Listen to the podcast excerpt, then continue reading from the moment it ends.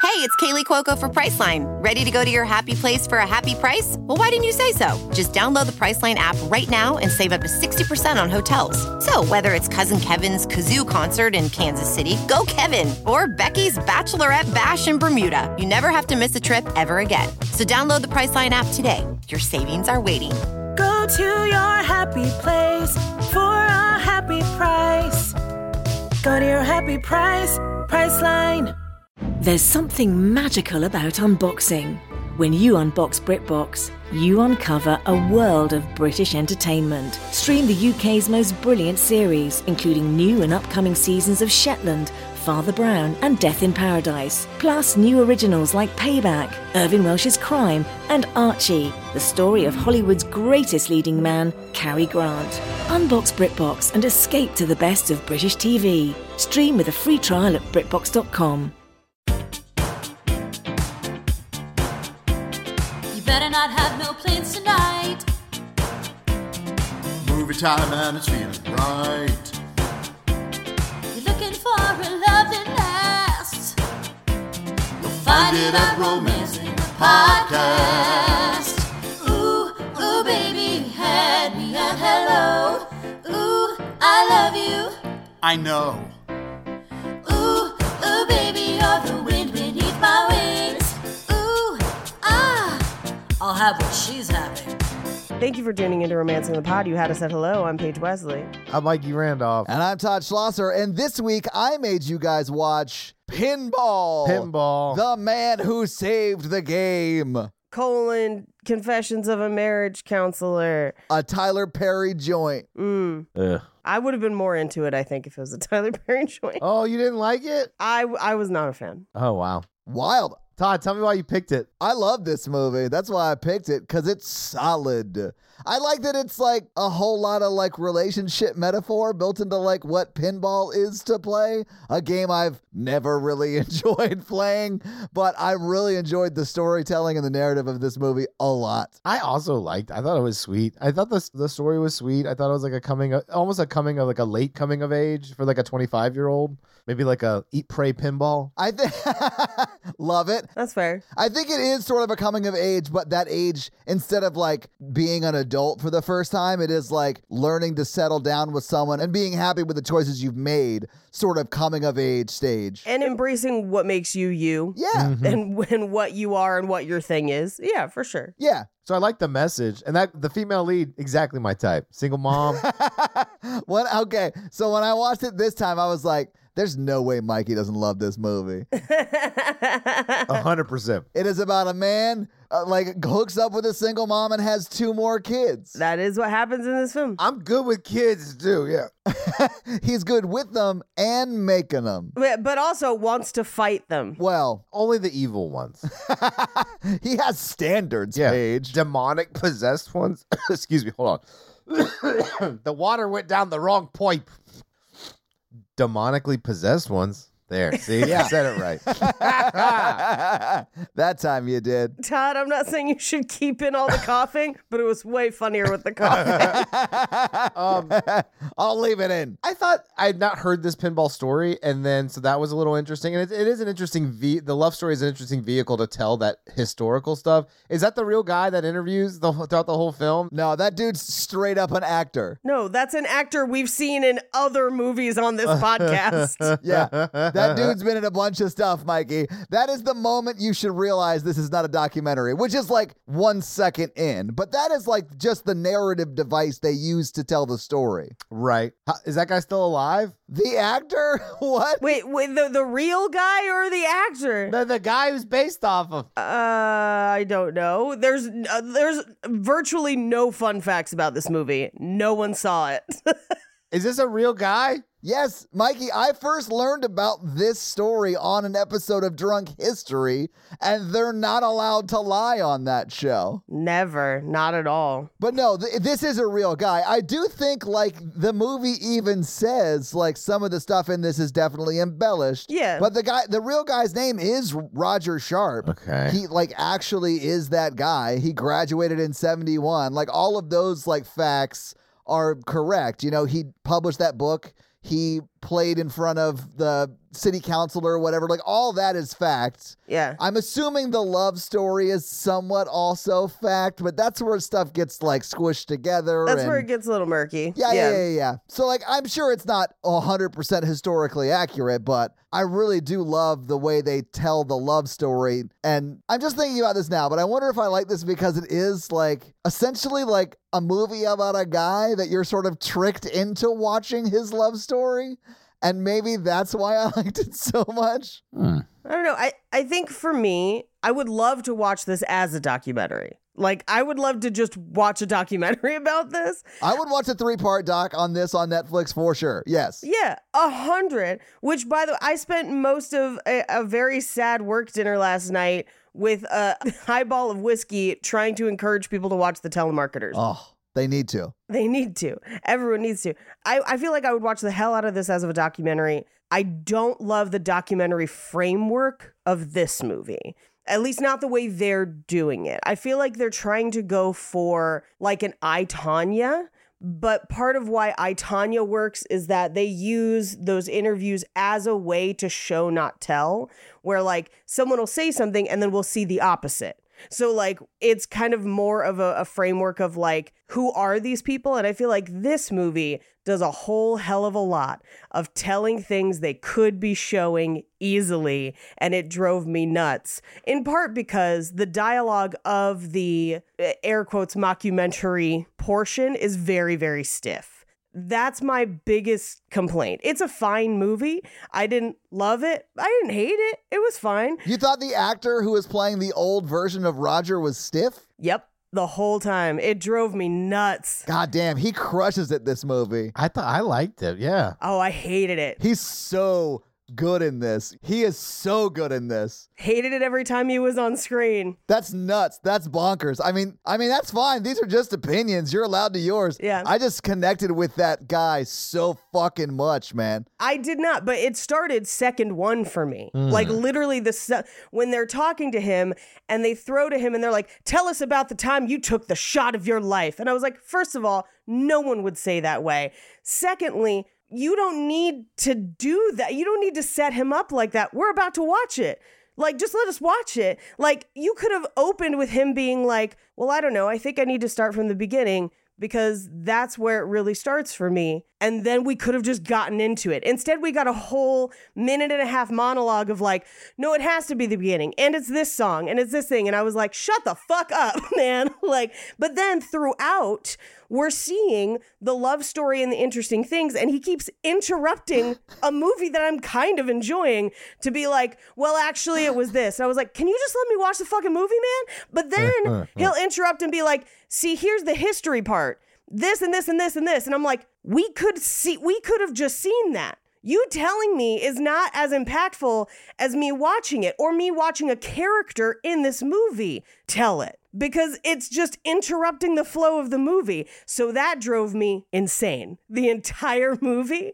And like at a certain point, I was like, even the writers realized this was a bad idea because he's not in the movie for 45 minutes in the middle of it. Like they stopped doing it. He stops popping in. And I was like, thank the Lord. I can just watch the movie. But then I had to watch that guy's disgusting mustache the entire movie. That's the worst mustache I've ever seen. That mustache is a problem. Yeah, I'll admit it. It's so gross. Well, I, I've been Googling real pictures of him. Oh, they show one in the movie. He had that mustache. It's accurate. Yeah, Pretty bad. Here's my problem. He had that mustache, but it's way thicker though. That like the the real life one, thicker stash. This one looked like my bangs in the 90s when I used to spray them and curl them. I was gonna say it looked like Scream Three bangs. Yes. but just like hanging over his lip. it looked like his hair was constantly in his mouth. but oh, it had to have been. and I couldn't oh. It- but but Paige, it was like it grew up and then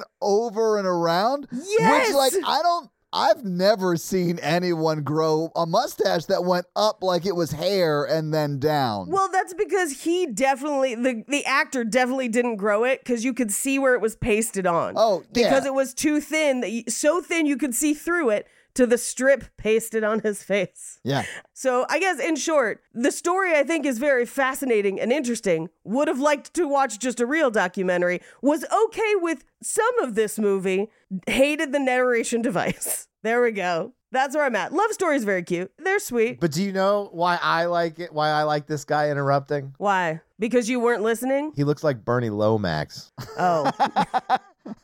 I was gonna say because you're often the guy interrupting out of nowhere and like pulling focus from the story that we love. No, no.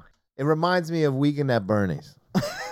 Interesting. He looks just like Bernie. Yeah, I guess kind of. Is he Bernie? That's No. all I'm- that's all I'm asking. No, he's not. There's no way. He's I mean, go to IMDb, Mikey. What are you doing?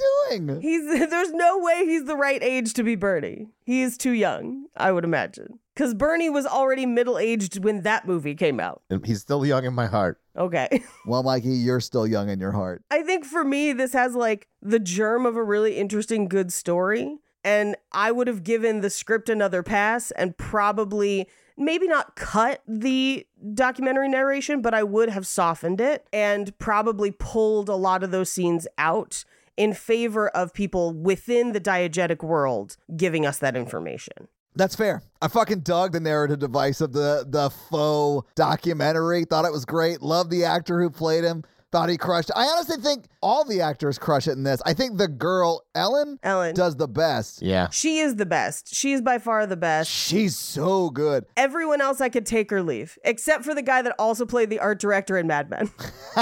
I was like, this dude's typecast so much. because A, he crushes it, and B, you don't need a second thing. That's how much he crushes it. That's how much he crushes it. like he's so good at that role. We'll work on the shoes. In in my mind, my like personal headcanon, he left Sterling Cooper Draper Price and then went to work for GQ. I mean, Like and it's just the same guy. that part of the story does take place in like 75, so it's very possible after the 60s, you know, he's bouncing around a little bit, ended up at GQ. That makes sense. I could see that. Yeah, right? Then, if Ellen's ending up with this dude and in a world where Don Draper exists, ugh, Right? she should look for other advertising men. Don Draper is like he's a villain. He's a villain. He's he's the most villain. Yeah, you you do not want to be married to Don Draper. That is a death sentence. You want to be married to Stan. I've seen like three episodes of that show. I just, you know, Well, spoilers. Don Draper is like the biggest asshole. It's like Breaking Bad but corporate. pages disgust when I said I've only seen like three episodes. It's so good. Oh, I'm sure. Yeah. but it is also seven plus seasons long, basically. So like, Yeah. I don't expect anyone to catch up on it at this point. But oh, I I love that show, It's a great show. and I love the end season where like characters that got shit on for so many seasons fucking triumph. I fucking love that shit. It was great. but Don Draper seriously is like Breaking Bad corporate life. Yeah. All right. This is just triggering me because another TV show I liked got canceled yesterday, and I'm just real salty. Was it on Stars? Yes, fuck you. it's because you two didn't watch it. If a TV show gets canceled on Stars, did it really get canceled? It fucking did. It was it was the next flea bag, and y'all can eat a fucking dick. What uh, what movie was it, Paige? Blind spotting got canceled, and I, it makes me very sad because it was really good. Oh shit! Because I was like this close to investing like some hours into that. Fuck off. It's only two seasons, so now you can. I feel you, Paige. Lazy bastards. I get it because Space Above and Beyond was canceled after one season, and that that made me who I am today. Mikey, What even is that? What is that? Mikey, I loved that show. That is the best science fiction original property that has been invented in the last 30 years. This is all we're Disagree. talking about. The rest of no. Hard disagree. You don't even know what it is. It doesn't matter. You're pulling Paige. a me on stars. It was so good. There's so much other sci-fi. There's no way it's that good. no, it's so good. it was like before Firefly. I don't even like Firefly that much. Oh shit! It was I think it's overrated. so good. Paige had a bad day at work, guys. This is We need to give her a break and just let her let her let it out, guys. Space Above and Beyond was like Aliens if it was a television show. Okay, so is it is it like horror or is it comedy? No, it, well, there is there was elements. So there was like an invasion of like so humans go out and they thought they were the only species. Okay. And then they get invaded by unknown aliens, and it's about space marines who join up to fight those aliens, and they're horrible. Okay. And then it's kind of like a less crazy Starship Troopers. I was gonna say it's a lot like Starship Troopers, the TV show. But the the aliens are not bugs. They're like kind of like the aliens from Independence Day, kind of. Interesting. I'm just saying it's time for a reboot. Let's do it. It is the only thing that didn't make sense about that show, and this is a writing like budget perspective, is that Oh, the documentary style. You were No, like, oh, no, we're no, getting into no, the meat no, of no, the no. story, and then this documentary shows up and just ruins the narrative. It did. It was ruining the narrative for me. No, no. I've been wanting to talk about this in a public platform for many years. They were all pilots. There was like 12 main characters. And they all signed up when Earth got like bombed or whatever. But they were also so the pilots were also troopers, and so sometimes they'd have missions on the ground. And I was like, that doesn't seem like an efficient use of resources. I love that like 12 year old Michael was like, this doesn't seem like an efficient use of resources. Pretty much. I mean, Todd, why does this surprise you? This is basically Rim Job World, the show, which is why it sounds terrible. All right, now I'm interested. Hang on one second. hang Yeah, on, hang on. It's fine. Space above beyond.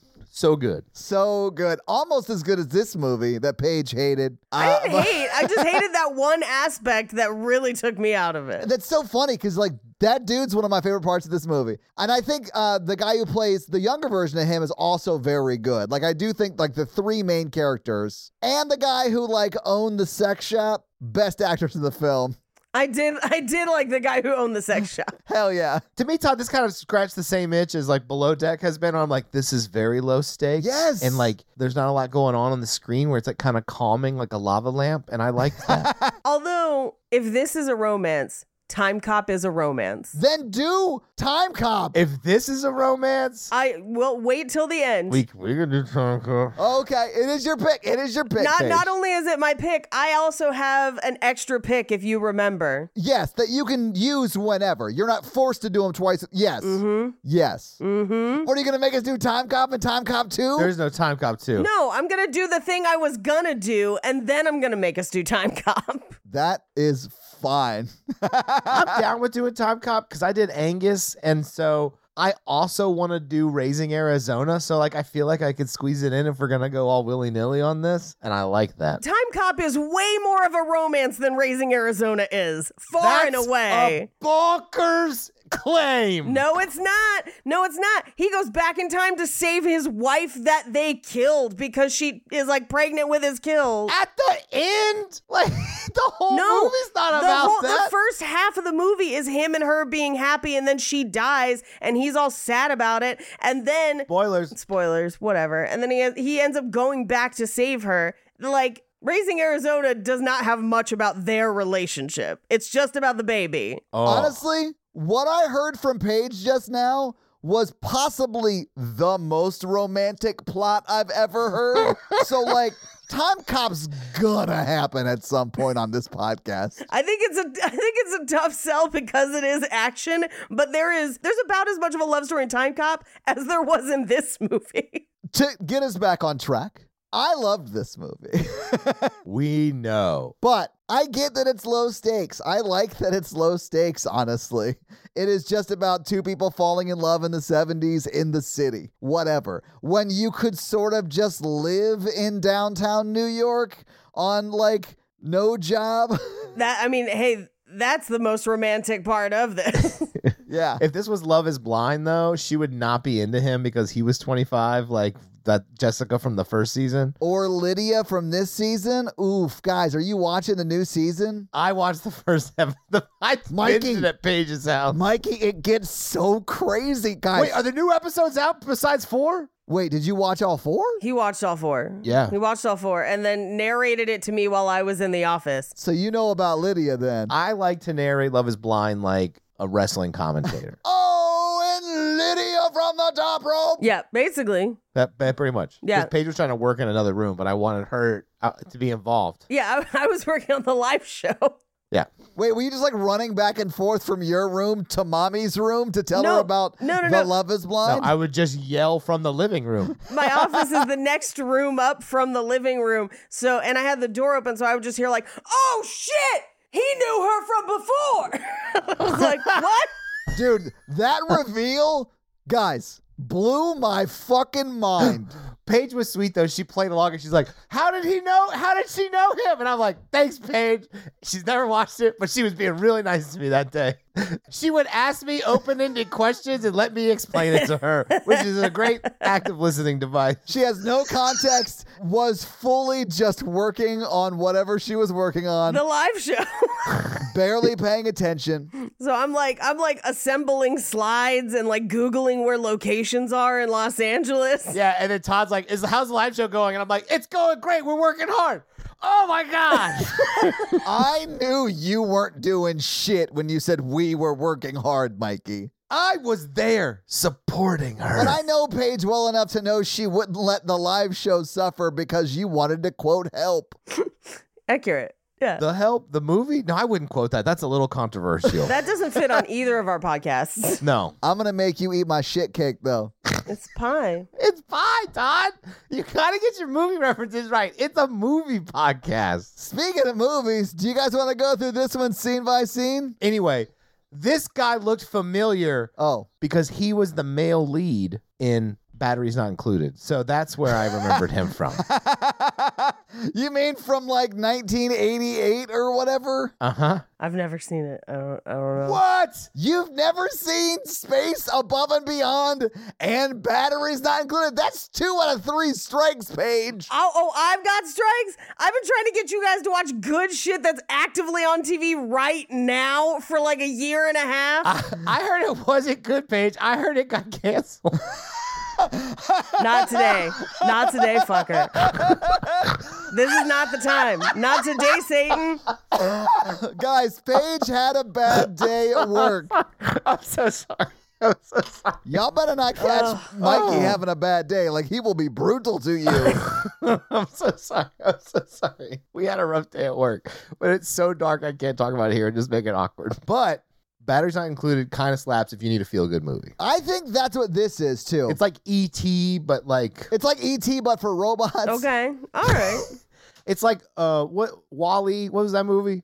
Wally. Wally. oh, Or is it like short circuit? They're not as unhinged as short short circuit, but Okay. like it's more like Wally. It's like if four Wallies from a different planet came down and like helped your grandma. Do you remember the movie Wally at all? That is a shockingly accurate uh, description, though. So it's like if Wally came back in time to like the 80s and like helped old people, but he brought like four friends with him. You mean it just looks like Wally? Because the movie Wally is about two robots after the apocalypse. Well, I think he means like actual Wally, the character. Okay. Yeah, it, it, Batteries Not Included is about like they're aliens, but they're also robots, and they come and they're like fully AI before AI was a concept, I guess. So they're like Transformers, more or less. Okay. Yeah. Yeah. But they're they can't talk. or Voltron or something. Yeah, they make cute. No, they're like Bumblebee. it's like droids. Okay. They're like kind of small and they fly. They're like little mini fly sauce, and then they so help. drones, government drones. Got it. Got it. Yes, They're not birds, Paige. It said batteries not included. Those birds need batteries. That's why COVID happened. it's like if it's like if FDR made drones, and they like find an old lady and help her and her elderly husband fix their shop up. They like to do acts of good service, but like hyper specifically, Paige. Yeah, okay. We honestly should stop talking about movies that are not pinball Yeah. so we can finish this episode at some point. Because it's already 9 11, never forget. And like we just started. Hey. not it's seven eleven Hey. pages time. Pierce Brosnan never served time for his crimes, and it Yeah. is 7 Eleven my time. Never forget, Slurpees are delicious. Set a timer for one hour and 59 minutes. Is that so you can get to Taco Bell on time? No, that's so when it's 9 11 your time, I can accuse you of forgetting. That's a good bit. I like it. I'm gonna watch the clock and then I'm gonna demand a moment of silence that you're gonna have to edit out of the podcast. Let's keep it in. Or let's do a short one and then edit it to be longer. You could do that. You could technically do Make that. us sound really good. I can edit anything. We're going to do a 45 minute moment of silence for 9 11. We'll talk to you again at 9:58.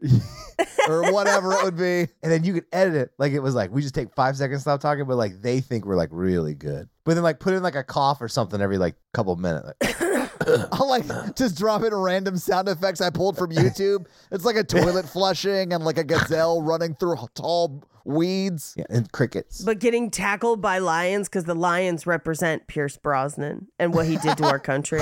My mom is coming this weekend. I'm so excited. yay She is the one who uh, f- started the theory that Pierce Brosnan was the mastermind behind 9/11. Was in on it. Yeah, at least in rem- at least in the movie Remember Me. In the movie, remember me, but she didn't qualify. She was like, I just think I think Pierce Brosnan knew something. you know he's not an american That's true. He's Welsh. And honestly, that's why to this day Mark Wahlberg will not talk to Pierce Brosnan. i can't see pierce brosnan talking to mark Wahlberg. Yeah, I was, gonna, I was gonna say I don't think they're friends to begin with. But also, if I had to pick between the two, Pierce Brosnan. Yeah, I know. All day. War criminal or not? he didn't do 9/11 page. At least I don't think he did. And that's the problem. yes he did i saw mama mia ah, da-da. I have a blurry YouTube documentary that I need you to watch right now. okay Is it called Zeitgeist page? Because I've seen it. It's called Golden Eyes on the Sky. Uh, Golden eyes on the sky. on the skies. All right.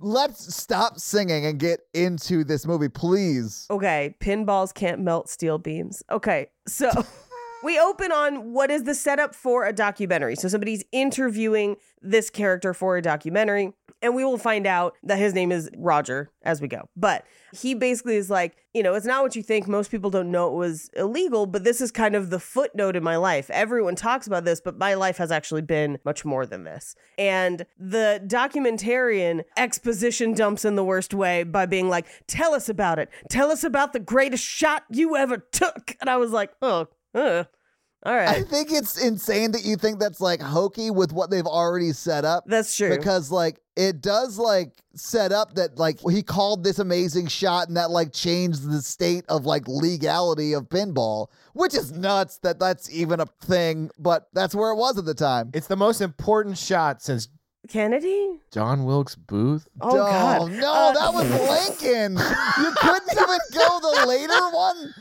God, Mikey, we live too south for you to make that joke. They wouldn't know who that was. the education here is very poor. That's true. Anyway, in this movie, the, the reason I did not love that inclusion is because I came to this not knowing about the shot, right? Yeah, because somebody made us watch it without talking about the shot. Well, no, whatever. But I would have loved to see the story build to that as a climax. Yeah. And then be like, oh shit, is he going to make it? As opposed to being like, well, I know he makes it. It kind of robbed it of its thunder for me. Okay, so that's one of the things I like about it because the whole time the guy who's on the camera here at the beginning is like, I'm doing this documentary. Like the conceit of it is, I'm doing this documentary because the only thing that everyone else cares about my life is this one small thing Sure. that actually happened while I was falling in love with the woman who I then had uh, two more kids with, right? So, like, I like that he is sort of begrudgingly telling the story at the beginning.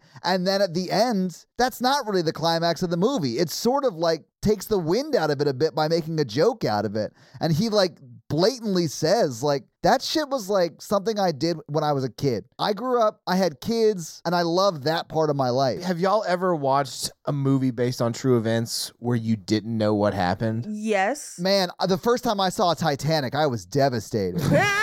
Ah, Because I would like I would like to disclose a story. Wait, before you launch into this. Let her put a button on the thought. I know you had something in the chamber, and I wanted you to get it out. So yeah, Yes. So for me, that shot does change a lot of his life, whether he wants to admit it or not. Like that allows his book to get published. He, he gets photographed in it. It allows him to work in the industry. I'm not saying that impacts his love story at all, but I think you could still have the love story, but have the movie have those dynamic shifts that arc it better as a story. Because ultimately, this is a movie. Oh, no, I honestly think I would like this movie if you took out that documentarian style narrative completely. I Same. think the story's good on its own. Yeah. But like because it's included, I like that he sets it up in a way that's like he doesn't really want to tell that story. He really wants to tell a story about how he met his wife. But then he goes on to tell that story. well, I mean, they paid him for this interview. Yeah, I mean, I'd be Yeah. like, bitch, we're not making a documentary on your love story. So I will, okay, I've shot things that are a lot like this and with subjects who don't really want to talk about what you want to get them on camera saying. yeah. So, like, I also did sort of like dig that aspect of this on some level because it was sort of funny to me. I've been the subject where they were like, Tell me about Keith Rainier. And I was like, He fucked a bunch of bitches. And they're like, That's not what we wanted to know. and I was like, But that's who he was. Can you say that in a way that could be played on a Discovery Channel show? Doesn't matter. They cut it into the commercial and it stayed in the documentary. Of course. anyway, Mikey, have we ever watched a movie about an event that we did not know about? My answer was yes. You wanted to tell us a story. Please go ahead. Which one was yours? I've I've done it many times. If I know something is about a story, but I don't know the story ahead of time, I will often go into it without Oh. seeing it and then read after. I went to a movie which I thought was going to be like Backdraft, not knowing it was even based on a true story. And then all the firefighters died at the end. And I was like, this movie sucks. Was it the one with Nicolas Cage? Mm, maybe with the dude from uh, the 9/11 one? No, no, no, no, no. Not the one where Okay, they're trapped okay. under 9 11. Is this the 9 11 episode? what is happening, guys? No. What This is October. It's the happening? 7-Eleven episode. Get me a churro. it was about like the smoke jumpers in the Midwest or something. And it had like a lot of famous people, like the Kirch guy, Taylor Kirch. Taylor Kitsch Yeah. Oh, man, Mikey. from Friday Night Lights from John Carter of Mars the biggest bomb in Disney history. from the amazing uh what, what was the name of that that show on Netflix Todd that you and I just watched the Sackler one this was like literally 3 weeks ago Oh, shit. The painkiller thing. yeah painkillers Is it just called painkillers? I think I forget. I think it is. I really liked it. his story was so I it made me sob It- he was really good in it He's a good actor. Anyway, I didn't know all those people were going to die, and it made me sad. They're like the famous battalion who are all 40 of them died in the fire. And I was like, oh shit, okay. oh all right I think it had Dennis Quaid in it. The Netflix show was called Painkiller. Sorry, I just looked it up. painkiller just like Erica Jane Only the Brave. okay I've never heard of it And Josh Brolin. Oh, Josh Brolin. I did it with Last King of Scotland, where I watched that movie and then read a ton of stuff about it. Oh, that's so good. Yeah. That was a really good movie. It's about a dictator, Todd. It's Idi Amin, and he tortures people. And at one point, he like cuts a person up and then sews their limbs back on the wrong way. And I had to know if that was real. And the main character fucks his girlfriend. Yeah, b- it's it's James McAvoy, and at one point they hang him by hooks. I've seen it, guys. I remember it now. yeah, oh, okay. It, you looked like you had not, and you Yeah. didn't say anything. You're like, oh, hang him by hook. I know what you're talking I about. remember. I remember if we hung Mr. Tumnus by a hook. It's probably Forrest Whitaker's one of his best films. It is. Oh, he's so good at He's fucking terrifying in that movie. He's like, I'm just gonna murder you. okay, so should we get back into this movie? Yes. Anyway, so that opens us into the documentary where he's like, it was 1971. I was at college and I actually learned something in this bar. And it's him playing pinball in a bar and not doing well. Uh, he does take a break to be like, hey, wait a second, because he's walking through the scene. Yeah, I love this page. And he's not as tall, so they bring him an apple box. This was a great. I was like, "That's a funny joke." That- all right, I like that like th- he doesn't say it. He just like looks at the young version of himself. Right. And then he like looks up at him and is like, "What?" And then he looks over like to someone who's clearly not like on the set, right? And then that person just brings in an apple box. And he puts the apple box down. He stands on the apple box and then goes just like looking in a mirror. And I thought that shit was so fucking funny. there's one or two of those that I thought were funny, but I would sacrifice. And the other one is when Save it? he gets mad that they're okay. I'll save it anyway. yeah, so, yeah, that's my favorite uh, too, Paige. yeah. and and it made me mad because I was like, no, I was getting into it sexually. Anyway, so there weren't enough tentacles for me. Anyway, so they're playing pinball, and then he's on the apple box. And he's losing. He's not doing well. But the guy next to him is fucking killing it. That guy's the real pinball wizard. Well, there isn't a pinball wizard in this movie. He is the wizard. Yeah, he is the wizard. Cuckoo Cachoo, baby. Mm-hmm. And the Eggman and the Walrus. Anyway, so that guy's really good. And he the guy's gonna leave. He's like, I'm gonna go. Can you take over? I don't want to drain it. And he's like, uh, okay. So he takes over and immediately drains that ball, like instantly. That happens like three times in the movie too, which is funny. Yeah, it's kind of a fun runner actually, because he then is the one that does it next. Yeah. But he basically, as he was watching him, was like, oh, there is a skill to this. This is not chance. I could get good at this. Yes. But he keeps playing. And we jump into the credits. This is a great device for the credits of him playing, playing better. Then people are watching him play Yeah. because he sure plays a mean pinball. and then we cut to him getting a divorce from a woman we never saw, but that's fine. But it's just like cutting through his life, right? As he's getting better at pinball. Yeah. So he graduates college, he gets married, and now boom, his divorce. boom divorce and w- she has one of the most blistering insults i have ever heard where he signs the divorce papers and she was like you finally wrote something important and i was like bitch whoa I know. I love that. Damn! his first wife has like one line in this movie, and it's scathing, and she does such a good job with it. oh fantastic i was like girl what are you doing on tuesdays there's roast battle you can join us you fucking clean the fuck up She said that in such like a concise way that I know the real Roger was like, "Hey writer, I vividly remember this line she said to me and it needs to be in the movie." he must have wrote a memoir or some memoir. well, he's an executive producer of this movie, Mikey. So like yes I'm sure he was heavily involved with the making him seem like a wonderful person. yeah for sure And he might be. I honestly don't know. But, like, you know, usually when the subject of the biopic is a part of the production team, it's going to be like a puff piece. I still love this movie because I don't give a shit if any of this happened, you know? I mean, I feel like when people are very, very motivated in a creative pursuit like that, sometimes they're hard to be around.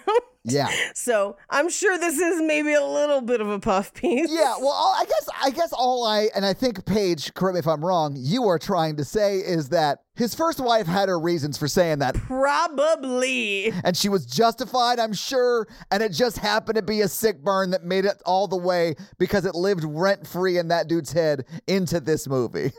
Wouldn't it live rent free in yours? I mean, there are Yes. insults that people have said to me in my life that I still think about. Like one time, a guy that I thought was cute in high school, who was like a couple years ahead of me, we were in class together because they put all the French classes together. And I like raised my hand to say something, and I was like, uh, like, I don't know if, the, and he turned around mid sentence. I was still talking. And he was like, I don't know why you say like and um because you're smart and it makes you sound stupid and you're smarter than that. And then he just turned back around and I was like, And I was like, um, uh, like, um, oh my god.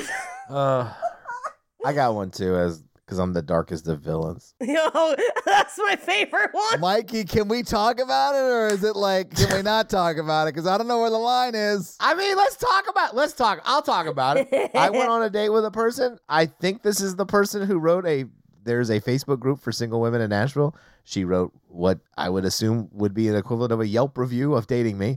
Uh, we went on one date, and she said for people not to believe my superhero persona that I'm actually one of the darkest of villains. Be- because there was no second date. Yeah. You should have made her a fucking quesadilla, you bastard. I don't even think it got that far. Like, you guys didn't sleep together, right? Like, It did not get that far. It didn't. You should just carry one with you. I mean, I usually have a quesadilla for personal use only. Well, and then someone anonymously put that I had like a girlfriend of six months that I was secretly dating and cheating on with, which is Not true. not true and frankly bonkers. But I mean, like, it's uh, darkest of villains is a good insult. Mikey, honestly, it wasn't me. it's not nice for you to cheat on Taylor Swift like that. Cheat on me with that quarterback. I mean, not that, the linebacker, What is- what, football guy. Wouldn't you? God, just imagine those shoulders. Is he a linebacker? I don't know. All I know is he's got a tight end. Well, I'm sure Taylor is not the first six he's picked. Should we get back into this movie, though? Can't believe you just called her a six. She's a bajillionaire. I don't give a shit how much money someone makes, but I do. I said that for the joke. I mean, Taylor Swift is great. I don't give a shit, though. Like, You're lucky this is a podcast. I don't even like her that much, and I was still like, oh, what? you're lucky this is an airport. Yeah. Another thing we can't talk about. I've had lots of adventures lately, and almost like I'm cursed, which I think I am. Did you touch one of the hands? Whose hands? I know that's the other podcast, but like, Oh, I'm not like demonically possessed. I'm cursed. I feel like I made a monkey's paw wish for like I want a good career and a good podcast, and then like other stuff, bad stuff happened too. Is that do y'all's lives feel like that? I refuse to believe that you've ever cared about the success of the podcast. that's fair. I care. One of us has to keep us grounded.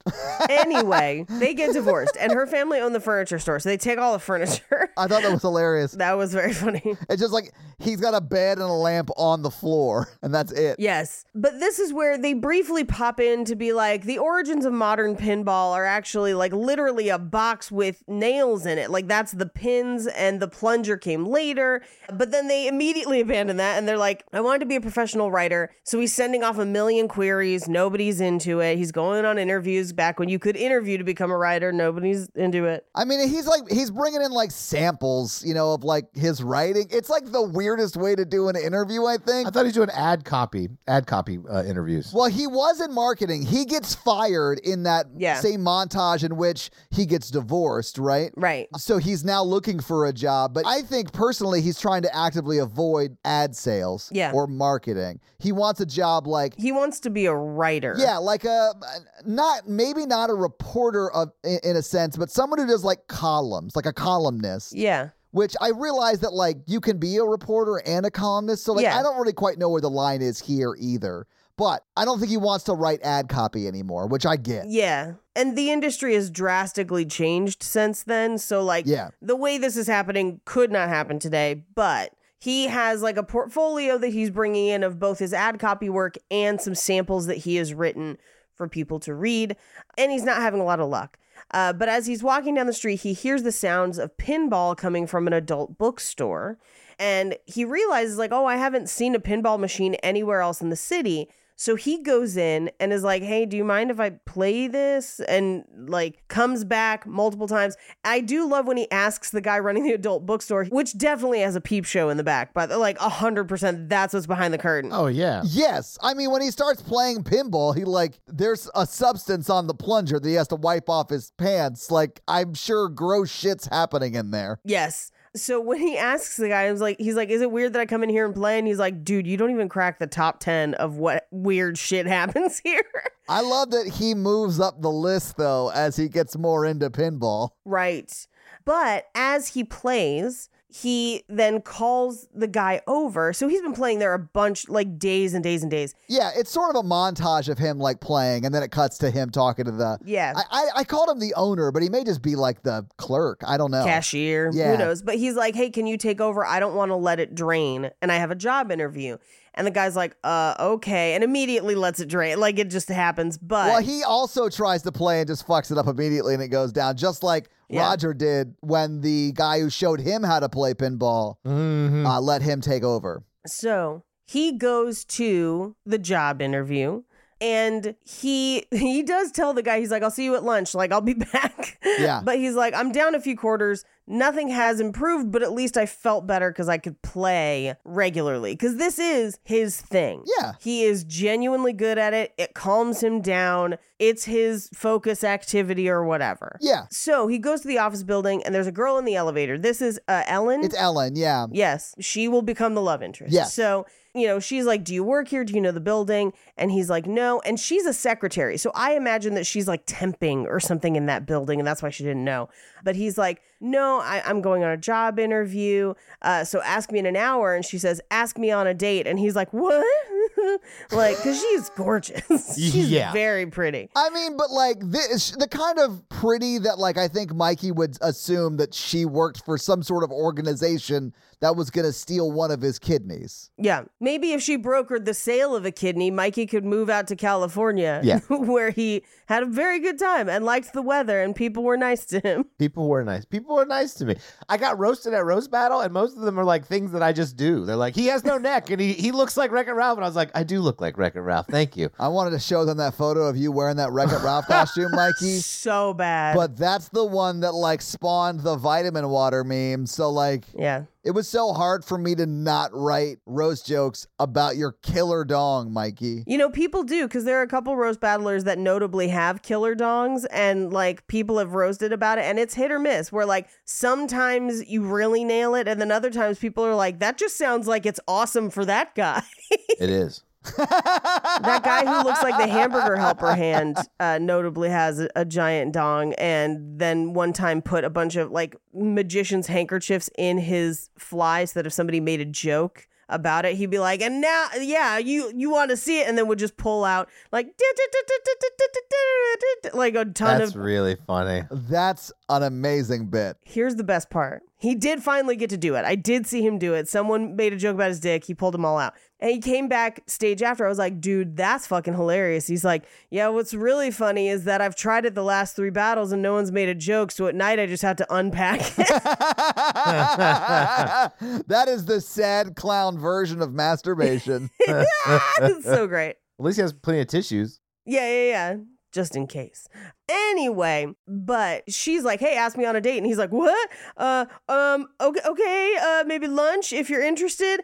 And she says, "I might say yes to watch you try to eat soup." And he's like, "I don't eat soup because his mustache is terrible." So like, yeah, I understand. It's terrible the entire movie. It's never not there. Oof. It's here's the thing. If it was thicker, I would feel less weird about it. It's because it looks like '90s crinkle bangs. Like it's just oof, blech. And it's on a guy who looks like he can't really grow a mustache, you know? Right. So, like, it's just like not convincing at all, No. but whatever. Anyway, she gives him her number on calling cards because people used to do that. That's very fun. Yeah, it's like a business card or something, you know? Bring it back, honestly. Yeah. I've got business cards for my day job. Like, she might have just handed him that. She might have, but I'm saying today, put a QR code with your nudes on it.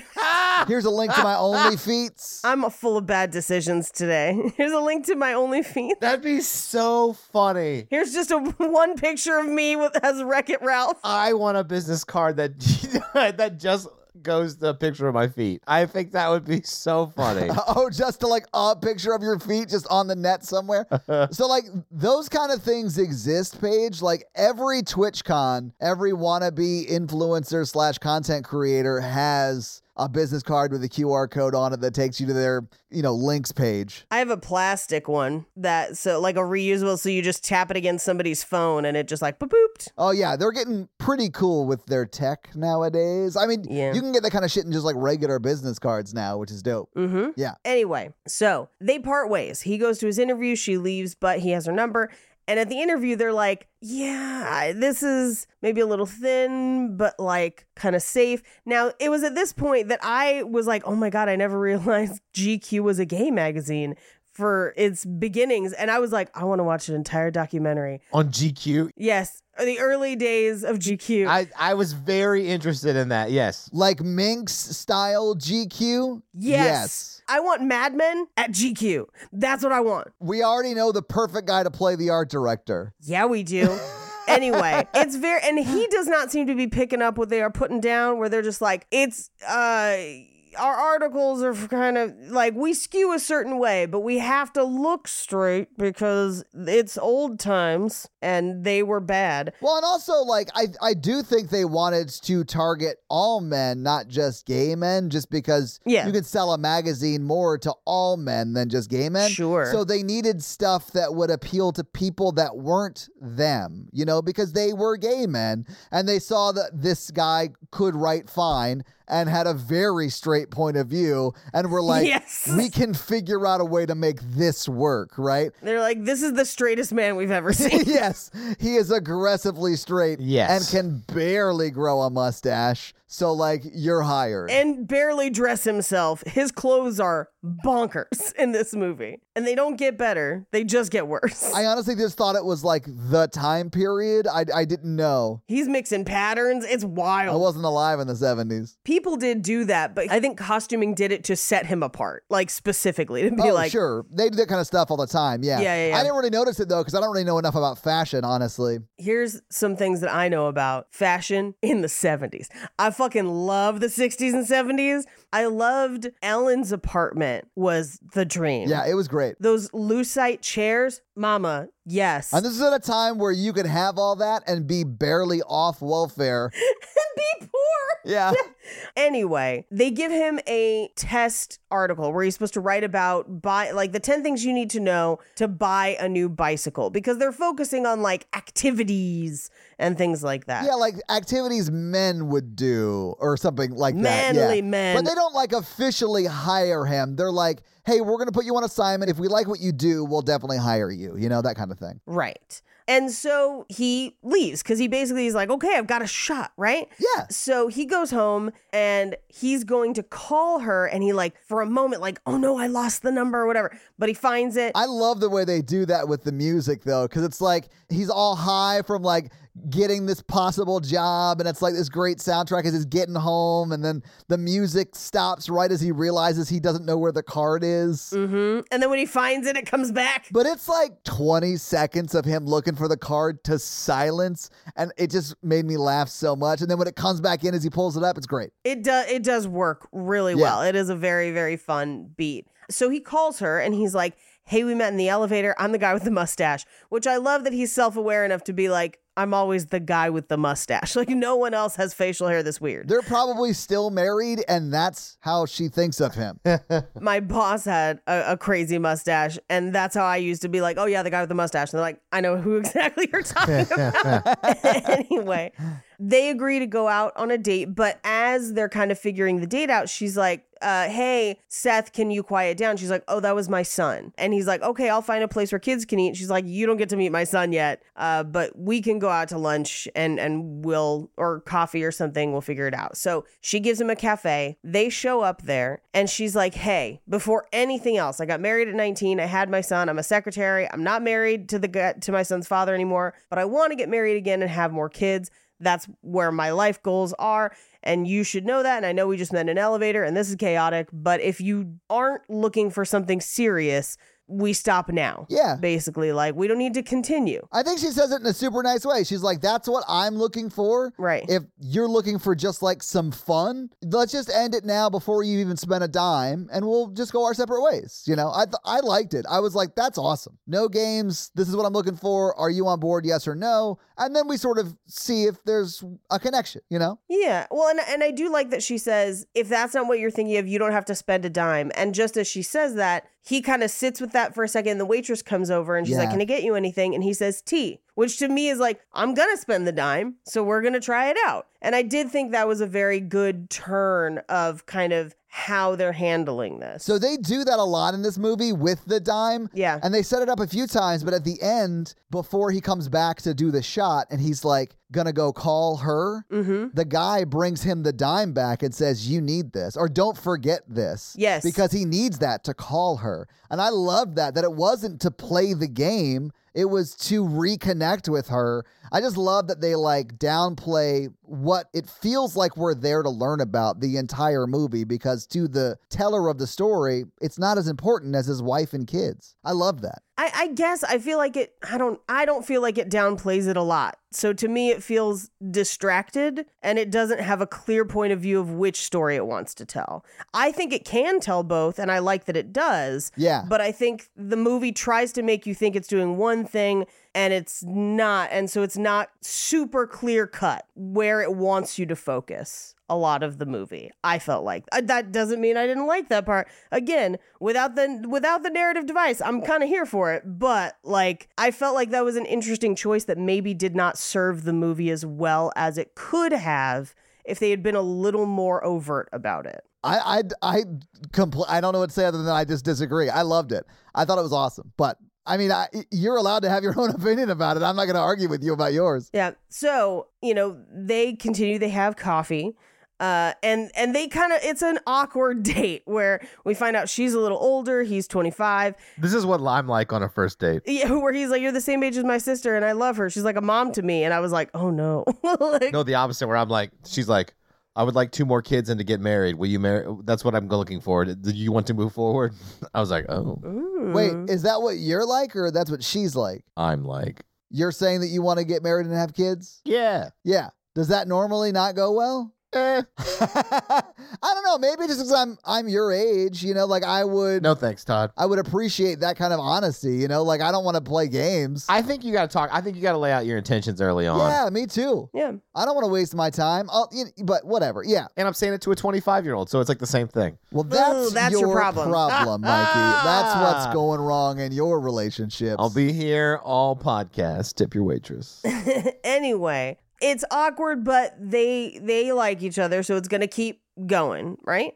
And she kind of asks him because she like unloaded everything, and so she's like, "Okay, your turn. Tell me about you." And he's like, "I'm a writer. I've started four books. I haven't finished them. I worked in advertising, but I kind of hated it, and I want to write something meaningful. And I'm new to the city. I'm technically unemployed." But, like, hey, th- this is who I am, right? yeah. And then we cut in the the documentary who is like, "Hey, we're making a film about a game of skill. History is important." Now that game of skill part is something I actually would have liked a little bit more on because that does become the defining factor for that story. Is this a game of chance? Is this a game of skill? Am I just getting lucky or am I working to become better at this thing that I am very tied to, that I find a personal meaning in? So we see him go to the sex shop and he's playing pinball as he's writing. So it's it's that much of a part of him that he's like, I gotta do this to stay calm and keep writing. Yeah. It's like how he sort of focuses his creative energy. Like, Yeah. it's weird, but a lot, a lot of creatives do things like that. Like, Yeah. I don't know. The, the most famous one is like Mozart would have his sister read, uh, read him stories while he was writing music because it would like pull focus away from what his creative brain was trying to do. A lot of people do stuff like that. I felt like that was just his version of it, you know? Yeah. But he turns the story in to the magazine and they're like, the pay is low, the hours are long, your coworkers are insane, but you got it if you want it. So they tour the office, they meet the art department where he meets. I keep wanting to call him Salvatore, but I know that that's not. He has a different name, but the guy from Mad Men. But then, oh, Harry. Yeah. His name in the movie is Harry. Uh, I think his name in real life is Brian Bat. I think so. But then also Pamela and James, who also work in the art department. James, who I think is contracted, not an employee. They make a point of saying that. Yeah. But I, I got the impression that he was like a freelance photographer they just used a lot. Yes. And they couldn't afford to keep him on staff. Yeah, I think that's what it is. Anyway, so we cut to a couple other dates between him and Ellen. And after a few dates, he's like, okay, I got to show you my weird thing. Yeah. And he takes her to the sex shop where the pinball machine is. And she's apprehensive at first, where she's just like, why are you taking me to a fucking sex shop? You're taking me to a sex shop on our date, you weirdo? Like, what's happening? And at this point, they haven't like had sex or anything yet. Like, they've sort of made a point to show that, like, at the end of their dates, they awkwardly say goodbye and stuff like that. Right. So, like, they're definitely not to the point where like you go to a sex shop with somebody. I don't think they have sex in this entire movie until the end where they get married. you mean like in real life or like in the movie though? In the movie. Oh. Yeah, In the movie. I agree Yeah. with you. Yes. Yeah, I don't necessarily believe that in real life. Same. but in the movie, Sure. I, that is, I think, what happens. The yeah. guy who is the main character was the executive producer of this movie, and he can rewrite whatever he wants. yes, But I do, I do love it. It's just probably not accurate. That's fine though. yeah. So he shows her how the pinball machine works and kind of teaches her how to play. And he does the thing that movies do, where the guy comes from behind and like cuddles her. And I was like, oh, and I was like, oh, okay, a little more chemistry between them because I'm iffy on their chemistry. And I was like, okay, maybe. Uh, and then they cut in to be like, no, that's not how it happened. That's just the way movies do it, which is a very funny beat. Yeah. But he basically goes to this. We cut back in and he's on the side of the cabinet being like, okay, now go there. Right. Now go there. Now go there. And I was like, this almost got real romantic, but sure, okay, fine. no, I would have gone with the lean in. Yeah, absolutely go with the lean in. People love the lean in. Who I love doesn't it. love a lean in, baby? Especially well, and I don't think they've even kissed at this point in the movie, right? No. because they kiss later. Yeah, so like this probably would have been their first kiss if he had done the lean in, right? Oh, it's the phys- it's the physical contact barrier breaking. Like this Yeah, is yeah, the yeah. I'm gonna get, Yeah, it get on- is. you know loosen the hips on the pinball. Yeah, He's got a reason to touch you. Yeah, yeah, yeah. That's why I would always take my ladies rock climbing. so you can murder him. rock climbing to me is like a relationship type activity. I'm not going rock climbing with someone I'm on three dates with. I would just go to the g- the rock climbing gym. I'd go to Climb Nashville and I'd boulder with them, Oh, But how are you touching them while doing that? showing them how to climb, Mm-hmm. Oh, I don't know. supporting them. Paige, I know I get the butt thing, but I'm just all right. not the butt thing. Like I, you're have just done like that. I've done that before. I, I've like taken them home and I said, "Embelay this dick." no, Mikey. It should have been yo. I'ma go get belayed. Oh. I don't know. I'm not a rock climbing person. It's not great for my body type because I got short limbs. Women tend to be better climbers early on because they have a lower center of gravity and they're more intuitive, apparently. Mmm, interesting. That's okay. Right now, I'm in my free solo stage. the first part of that is his relationship status. Yes. And the second part of that is his sex status. He's free, but he's solo in it. You know what I'm saying? You guys get it? yeah, yeah, yeah. I overly explained it because it was funny. I loved it. You're like my Mozart sister. Did you say Mozart's sister? yeah, he did. Didn't that who's read the stories for the art? You're being a real solidary right now, Mikey. I don't know if I can handle it. Oh, you mean the real talent? Wow. No. Speaking of fluff pieces about real people, It's almost like you've never seen the historically accurate biopic Amadeus. Love that movie. Mainly for the laugh. yes, but also the music. Oh, the music's amazing, but it's Mozart, so. He's got a great voice. That's why the music for Hunchback of Notre Dame is so good. And the guy who plays Mozart in that movie did almost nothing else except for that movie and Animal House. And Hunchback of Notre Dame. Yeah, he didn't do a whole lot. I think he may have been a theater guy, but he was an amazing actor. Probably still is, honestly. Yeah, yeah. We're getting off track of my masturbation joke. Cool. So did you summit Everest or no? Yeah. Hello, Todd. It's Mikey. Hello, Mikey. It's Todd. I need to tell you something. Mikey, it's fine. You'll be a great dad. That's we're gonna table that. but on that table is a delicious factor meal. Yes! What a transition! Oh my God, guys, this actually is a factor ad. That was amazing, Mikey. Mikey here for Factor Meal on Romance of the Pod. Heck We're yeah. gonna table it. Delicious, already fresh made meals, never frozen. It takes two minutes to warm up. Just like Mikey does. I have a busy schedule. I work all day. I have fun too much. I also work at night. I also have too much fun. And I s- I have a problem with Words. yeah, words is one. Uh, ordering out is another one. Same. I ordered out tonight. Yes. I literally got, let's just say, a factor equ- equivalent meal for Natalie and I, and it was like $48 when it could have been way less with factor. Yeah. And I, I struggle with proportions. And Factor comes pre proportioned, pre prepared, chef re- ready. I've used it before. Before they even advertised on the podcast, I used Factor meals, especially when I was working a lot during the COVID lockdown. I mean, that was the best time to get on board with Factor, except for right now, because Factor is giving 50% off to all of our listeners if they go to. factormeals.com slash romancing the pod 50 and use code romancing the pod 50 to get 50% off that's code romancing the pod 50 at factormeals.com slash romancing the pod 50 to get 50% off that's a good deal Do it. and they have a g- easy to use app and they never require me to talk about the app Mikey, that was the end of the ad. That was the I end know. of the ad. I'm, I'm still going all right factor meals Welding instructor Alex DeClaire knows VR training platforms like ForgeFX help students master their skills. There's a big learning curve with welding. Virtual reality simulates that exact muscle memory that they need. Learn more at meta.com slash metaverse impact. Anyway, she gets into the pinball machine and she's like, I fully get it now. Awesome. And they kind of keep going. And he basically tells her, like, it sounds weird, but I'm connected to this somehow. It helps me think and focus. This is my thing.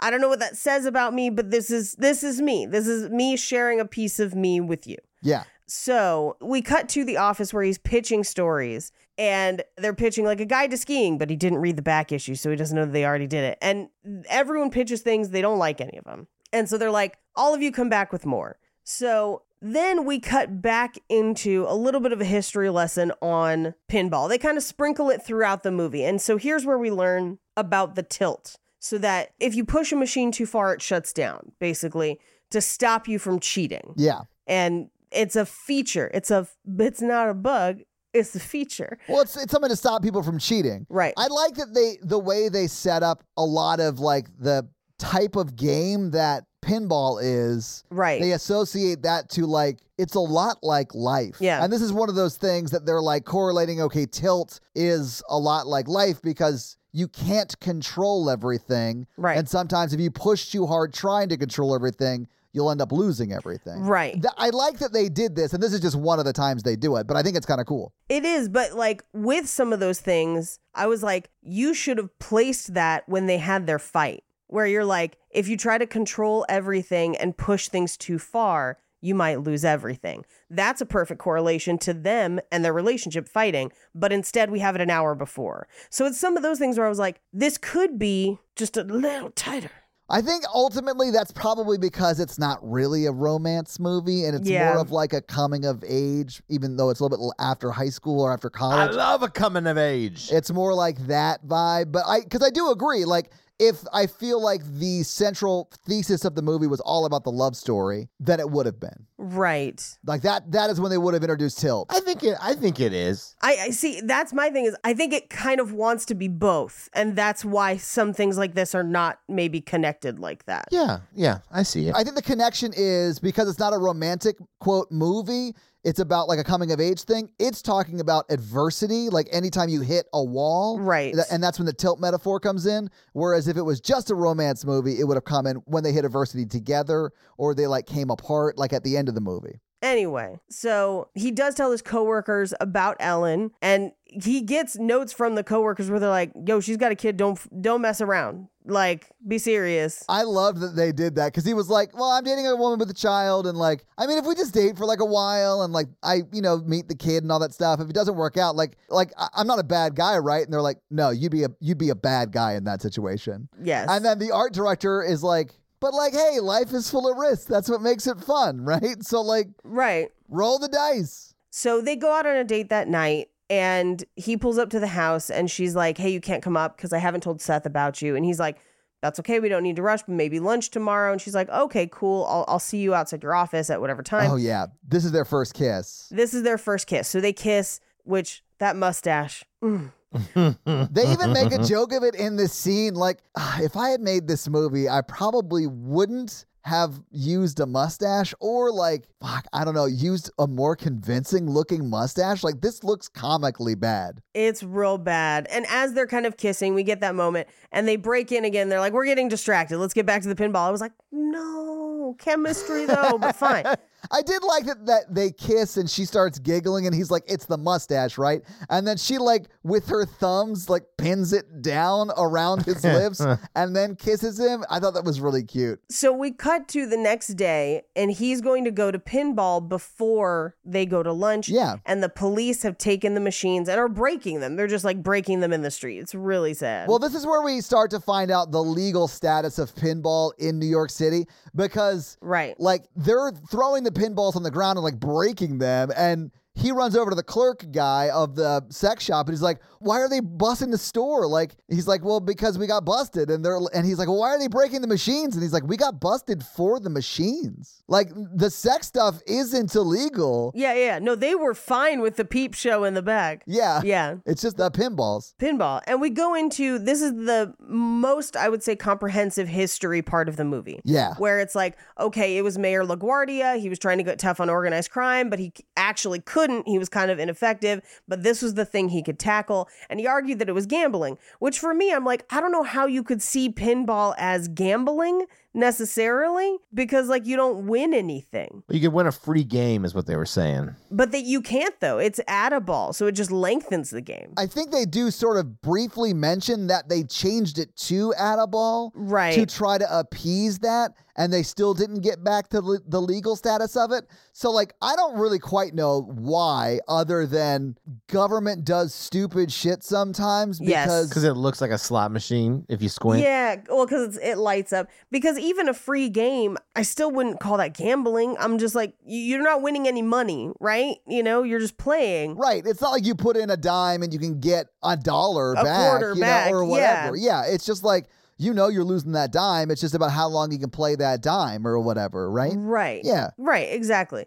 And then they basically use the ma- the broken parts of the machines to make new billy clubs for the police as like a statement, basically. Like the wooden legs of them. Yes. Yes. I thought that that was nuts. Yeah. Which I guess is true. Like that's crazy. they had pictures. I know. But like I did like that the documentary narrative device, the older version of the main guy, is like talk he's like sort of downplaying what he did to like change the legal status of pinball in New York. And he was like, the real villain of this story is a file in the filing cabinet at the clerk's office. And there's a na- there's an airport named after him. Yeah. Yeah, and the and the guy who like decided it was like, there's an airport named after him, so like eh, uh, it's never gonna change, you know, like it's just one of those things. Yeah, but I also, for me, I'm like, because there's a fucking airport named after that guy, so to get it overturned is huge. Yeah.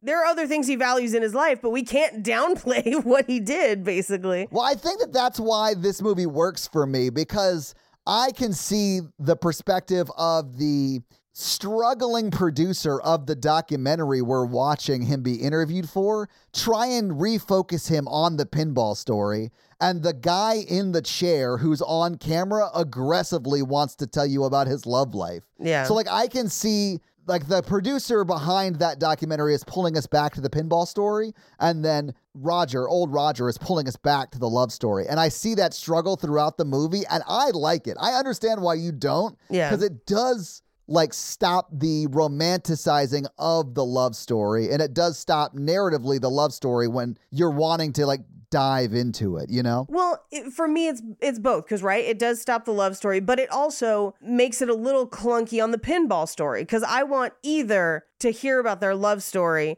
or I want to hear about pinball, and I I feel like I don't get enough of either, right? Because we kind of juggle anyway. But that's why I'd want to see this as a documentary and just be like, oh my god, fucking pinball is crazy. Honestly, watch the drunk history on it. It's hilarious. I will. yeah. The drunk history does a good job sometimes. Love drunk history, man. So he runs up to her to meet her for lunch. He's like, "Oh my god, they took the machines! I was about to roll one of them, which is where the you get a score so high the numbers go back to zero. That's pretty fun. And I love that he is like pacing, he's like losing his mind, and she is very much like sort of having her own little moment. Like she is s- sort of freaking out but containing it because she knows her kid is like off to the side, just out of frame, waiting to meet Roger. Right? Watching him freak the fuck out. Yeah, and he's like losing his mind, and then she eventually stops him and was like, "Hey, this is my kid," and like that whole time, I think that's like almost the last thing she says in the whole scene. But like, she's crushing it in this scene because she has like this whole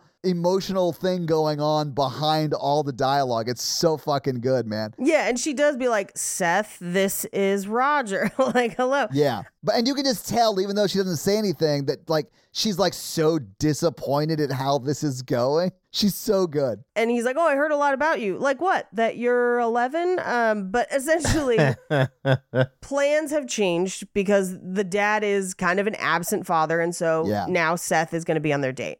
We cut to now that Roger has learned that it's illegal, he goes to City Hall to ask why, basically to be like, what is the deal? What are the laws? Mm-hmm. And he's like, Are you with the MAA? Like, who are you? Why are you here? And he's like, I'm just here by myself. And he brushes him off. Yeah, that's the city councilman asking those questions, right? Right. But that's where Roger gets the abbreviation MAA, and he go he decides to go look it up. This is also where he breaks in as we're seeing him talk to the city councilman the first time because the city councilman is like raring up to swearing. You know what I'm saying? Yeah, And he yeah, like yeah. breaks in and he's like, hang on, hang on, hang on. What what rating are we going for? And the producer's like, I don't know, PG thirteen, right in there. And he goes, So how many cuss words? He's like, Well, you could probably get away with one. He goes, I'll save it.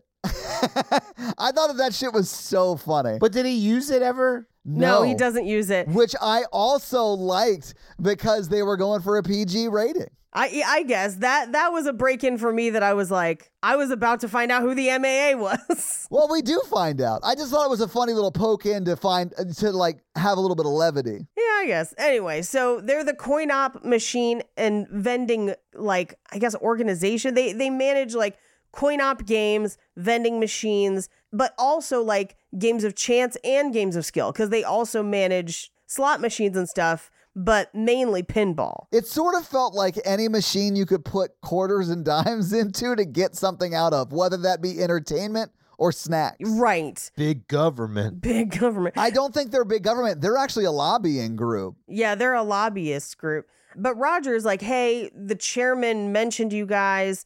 I'm kind of curious what's going on. Why is it illegal? And they're like, well, we're trying to take it to the Supreme Court. And he's like, so could I just buy one for my house? And they're like, oh, yeah, yeah, it's fine in your house as long as you're not charging other people for it. Yeah. And he's like, oh, okay. It is sort of weird that you could buy one for personal use, but not like for your bar. But I do, I mean, laws are weird sometimes Yeah, because. laws are weird sometimes. Yeah. I mean, look at the laws that a lot of like older generations are got, trying to get passed in southern states. Like, laws can get weird and stupid. Yeah, they overturned that drag ban in Texas this morning. I was actually very happy to see that. Well, and they overturned ours too. Hell yeah. yeah, and it's just like a waste of fucking time. Anyway, so we cut to the office where he's like, okay, here's my story pitch how to buy a pinball machine for home because it's illegal and all this stuff. And they're like, yeah, okay. Uh, you know, I guess look into it. I, I love how like their managing director or the guy who like quote runs the magazine, their boss is like, that sounds like some straight white boy shit. You can definitely write that. That's yeah, yeah, fine. yeah, yeah, yeah. You can just tell he aggressively doesn't really understand, but knows he needs that perspective, you know? And I love that for him. Yeah. It is it is very, very straight white guy. One of my uncles has a slot machine in his house. Oh. that does take money. Like they put money in it. So like when he runs his fantasy football league, he just has people put it in the slot machine and then eventually they empty the slot machine out and do something fun with the money. Oh. That's sort of fun. I like that. It's kind of fun. It's like a giant bank, basically. anyway, so he takes Seth and Ellen and James, that freelance photographer, to an arcade in Jersey where they can play pinball games. And as they're playing, they find out A, that they're $1,000 a piece, which in 1970s money is a lot of money. I can do that math if you want. Yes, please. Yeah, hang on. I'm going to say this is 1975. I think the shot happens in 76, and this is before the shot. So let's just call it 75. $1,000 in 1975 would be roughly $5,700 today. That is a lot of money. Yeah, I mean, it's like almost five times. Yeah, shit. I'm looking at what they cost today to see just how comparable it is. Yeah, yeah, do it. Okay, so if you're buying a new one, oh shit, this Jurassic Park one looks amazing. Uh, it's about thirteen thousand dollars. Oh. Okay, so they have gone up. They've gone up now. If you buy a used one, they're closer to like eight, f- like seven to eight thousand. Holy shit. Paige, I'm looking at that Jurassic Park one right now. It looks dope AF. Right? That thing looks like the fucking tits. Ooh, I would do so bad on you, pinball machine. I know. I would lose so much money in your clever girl. I'm not good at it, but I like playing it. I like pinball. I'm actually decent at pinball. I like pinball too. I wouldn't say I'm decent at it, but it's fun to play. It is fun to play. I, I'm a real big skee ball fan. Anyway, so as they're taking pictures and finding out how much they cost, Seth asks why Chicago is so special. And we're like, "Hmm, it's not. It's not architecturally significant. Yeah, it's not architecturally significant. Well, the main character is from Chicago, so he's like, well, I mean, it's got the best teams, it's got everything, you know, or whatever. He's like, no, that's not what I mean, wannabe stepdad. What I mean is, why do all of them say Chicago on it? yeah. And he's like, "Oh, I don't I don't know." Because he never saw a game in the city either because it's also banned in Chicago where he grew up. He didn't play it until he went to ho- college. Right. It's also where we will find out mostly manufactured in Chicago, even though it's illegal there. Yeah. Which is fascinating as well. I'm sure it's just because the industry grew up there and then it was banned there. Yeah. And they were already there making them, so they're not going to move. yeah. Again, stupid that it would be banned, but yeah. Yeah, of course. So after that night, he goes to drop them off, but his car won't start. So he comes upstairs and she's like, okay, you've got to ask him, eh, Seth, if you can stay over. And she's hiding her paintings and stuff, although we will find about out about them later. Yeah. So he asks Seth, he's like, Can I spend the night on the couch? And Seth is like, Okay. And he's like, All right, good night. And he stays on the couch. They make a big production of the fact that he stays on the couch. And I was like, Yeah, sure, buddy. Wink, wink. this is one of those things that like, you know, that might be the way it happened, but um, you know, It might not be. Right, right. So we cut to the next morning. She's made them breakfast. He's talking to the tow truck. And there's kind of this awkward moment where he's like, it, I think in his mind, he's like, if I stay for breakfast, it makes this more of a thing I feel that. Yeah. and it's a family thing. And so instead, I'm going to leave. It's a real thing. you know? Mhm. And s- But he does take some toast. Sorry, new son. I've got to go get cigarettes. I wondered if Mikey was going to be triggered by this scene. I'm not triggered. I took notes. Mikey, if you started dating a single woman, you would never leave. You'd be like, breakfast? Bish, I'm going to make you lunch. No, that's not true. I actually, okay, in a relationship, I find the act of like sleeping in the same bed with someone, like, it's the hardest part to adjust to because I'm just not as comfortable. Sleep, like, they're, they're usually like moving around or like they snore a little bit or like they want to snuggle a lot or not at all. And it's just, you know, I'm, I have like my big bed. I'm really comfortable and I sleep. I get it. I get why you're single. No, I am with that a lot. That's why we have a king bed. so that we got space. Oh, I have a king bed too, and that is like important, I think, Mm-hmm. to a happy relationship. Unless like you're both super cuddly people, you know? Yeah. Those people exist, but I am not one of them all the time, you know? So like I need to roll and get my space. Yeah. I also feel like some people choose to sleep separately, and there's like, there should not be a problem with that because sometimes you just gotta fucking sleep. And if you can't sleep when you're together, but you still love each other, hey, get a separate room. It's fine. and we've talked about it before. Some people like white noise, some people don't. Yes. Some people have different sleep temperatures. I mean, like sleep number barely scratches the surface on sleep differences between individuals. There are also there have been tons of studies that s- that have shown that depending on on who your partner is, but often straight women who are in relationships with men sleep worse with partners in the bed and men sleep better. So but like eh, but again it changes person to person. So you know, sometimes you just got to fucking sleep. That makes sense to me. I also think, sort of like what you were saying, Paige, the whole I think s- not sleeping in the same bed can be an indicator of bad things in the relationship, but I don't think it mean it always means that. Like Yeah. I know a lot of people who slept separately for long periods of time and I know of a couple that have different houses. Like they got married later in life and have never moved into the same house, but they've been married for like 15 years, you know? and they go from house to house. Yeah. It's wild. Yeah, yeah, yeah. I wouldn't love that, but they like make it work and like it all it takes is communication and shit like that, you know? Yeah. If it works for the two of you, do whatever works, you know? Yeah, well, and I, I think about it in like in the context of like my relationship. Jake and I have wildly different schedules where he's up early, I'm out late, Sure. he's in bed early. And so it's I either I have to try and be careful not to wake him up so I don't disrupt his sleep, but similarly he has to be careful not to wake me up in the morning cuz it's different. And so there are reasons why people might do that. But I mean unrelated to this movie, but he does seem to be kind of skittish around breakfast. Maybe she doesn't make breakfast as good as my husband does. Mikey got to enjoy that while he was there. I did not. Mikey did get to enjoy it. He was very nice to me.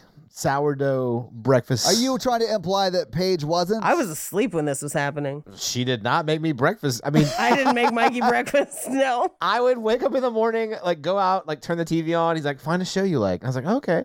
And then he would like come back with like a sourdough breakfast sandwich uh, with like bacon, egg, and cheese on it. And he would bring me a drink. And I would be like, this is so nice.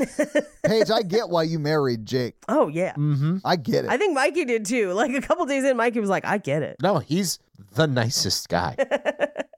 Anyway, so he leaves. He goes to the library to research like microfiche and he's trying to see the history of pinball. But then we come home and he's trying to type it out. And she arrives for them to go on another date. And he's like, I just got to finish this really quick. And she's like, Holy shit, you type bad. I'm a secretary. Give me that shit. I will type it out.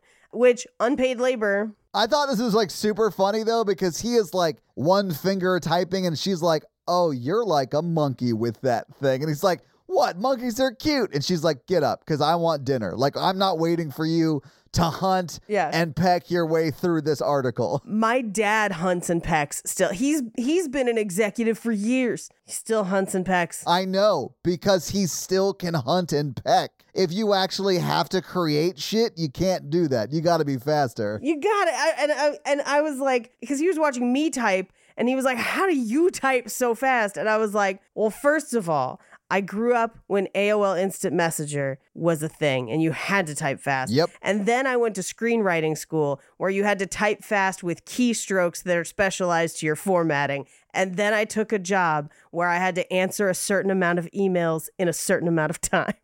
so that's how I type fast. Anyway, she types it, but this starts them uh, kind of almost like a oh god, what's the word I'm looking for? Uh, Henry Ford invented it. The Model T. No, no, no, no. The The assembly line. that's what it is. The assembly line of getting his book written, where like he's writing and then her son passes her the page, she types it, he puts it back on the stack, which is very cute. I did sort of like that, although you're right, Paige. There is some unpaid labor happening here. Mm-hmm. I think she's trying to invest in the relationship, and uh, he is using that to get a good typist for his book. But it is what it is. I would hope that as he goes on to write other things, that if this dynamic is going to continue, he either gets her a cut or credits her at least. Should be both if she continued doing this job. I also sort of understood why she was doing it because it is very much set up like he's not against getting married again. Right. but he needs to just finish the book first, which is like a common distraction from no, we can't get married now. Here's why. Here's the roadblock. Um, and I think that it's not necessarily that because when that goes away, you know, like when we see him go to Chicago and do the interviews and come back and they finish the book, he doesn't immediately ask her to marry him, you know?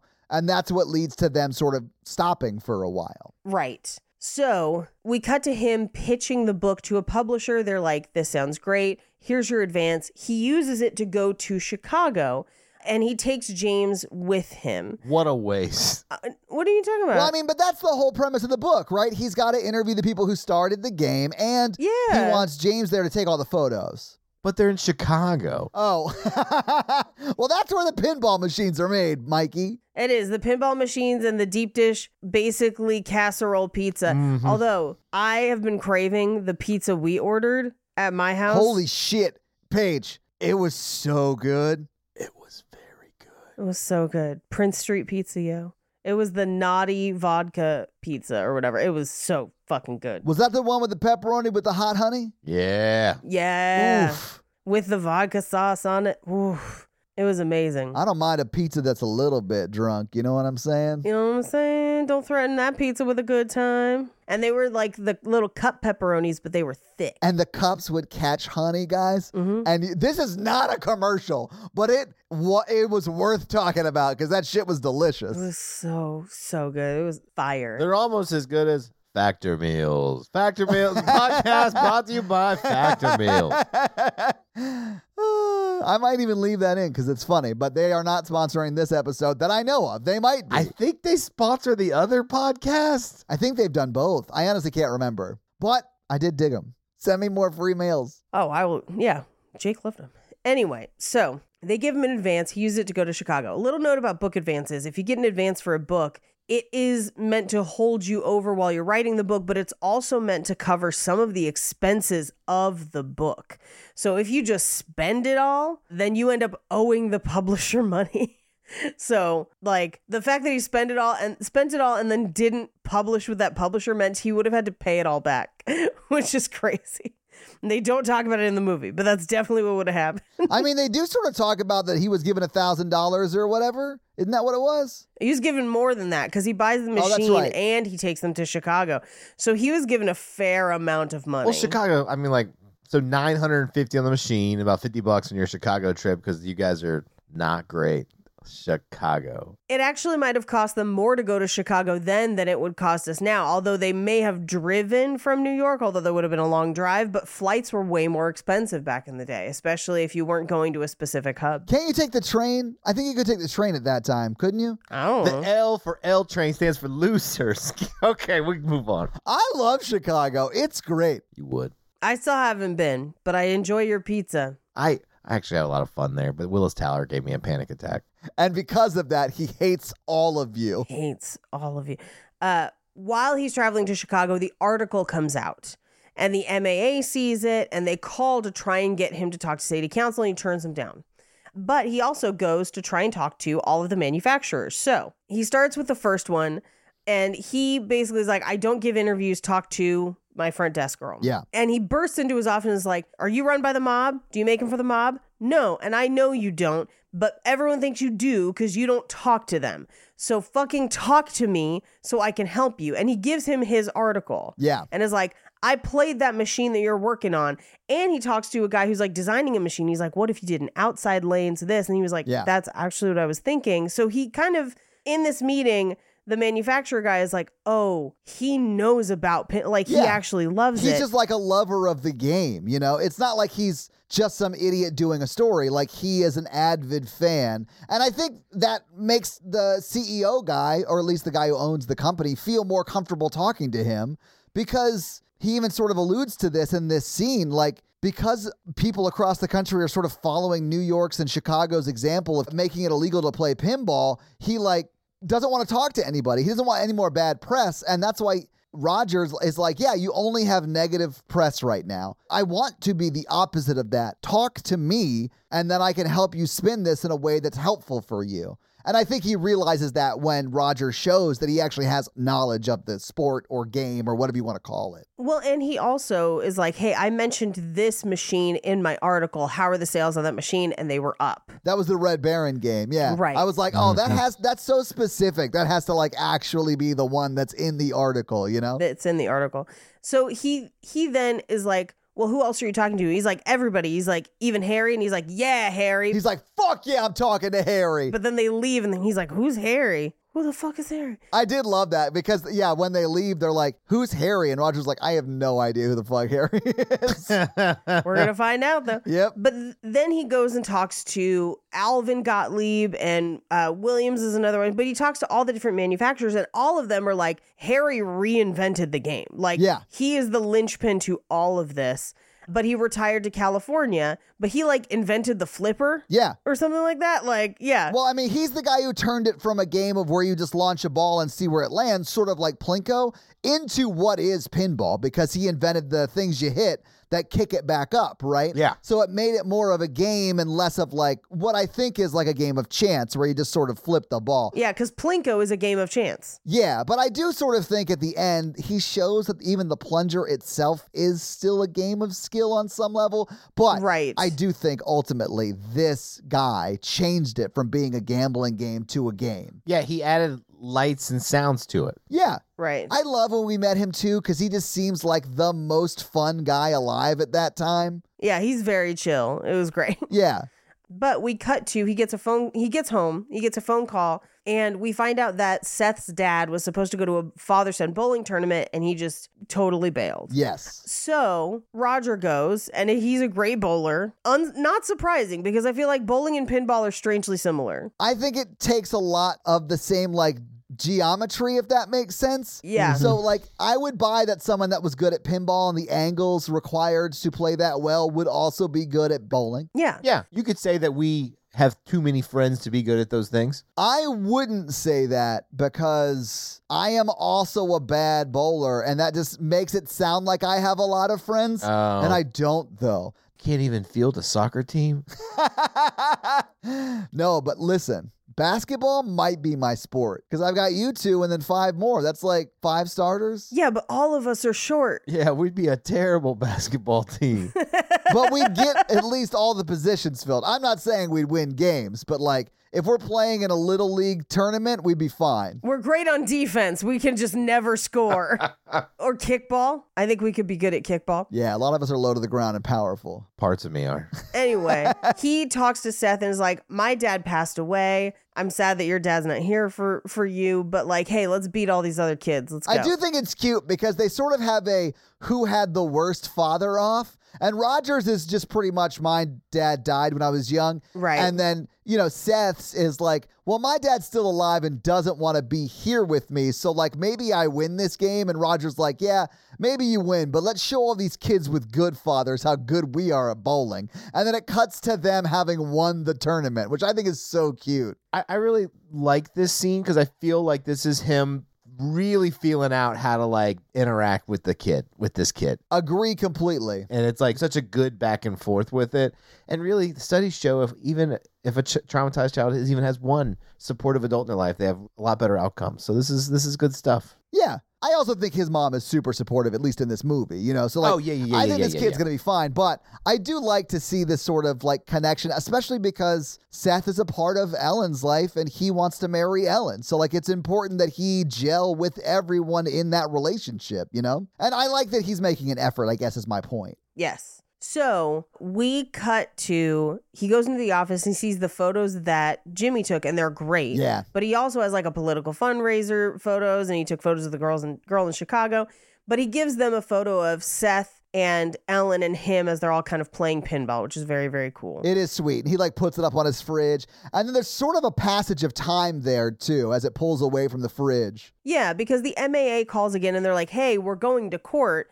And we talked to all the manufacturers and they said they met you and you're a hell of a player. And he's like, I got to finish my book, so I'm not going to do it. Yeah, he he sort of positions it as I already have my pinball machine, so like I'm not really worried about the status of pinball legally anymore, which I was like that fits for like where they are as a generation, but Yeah. we don't have to dig into that too much. Yeah. But he gets another phone call and it's Harry from California. Yeah. So he's like, "Can you get here on Thursday?" And it, it it says that he sells the pinball machine to go, but he does come back at the end and be like, "I never sold that fucking machine. I would never sell a machine." And you're like, "Okay, all right, damn." I love Okay. that because to me that is just like more of you know the guy who is pretending to be old Roger, like Right. really forcing in that like this was not the most important thing. Like they were the most important thing. The people who became my family and then we added to the family. That was what was important. And like he was like, I would never sell that shit. Like I just wanted to whatever. I thought it was cute. But this is where he and Ellen have a conversation where she's like, Look, I don't care if we're rich. I care if you're kind, you know, or whatever. Yeah. But this is where she's like, But I do want to marry you. Like, this was what we talked about going into this relationship. And he kind of hems and haws and he's like,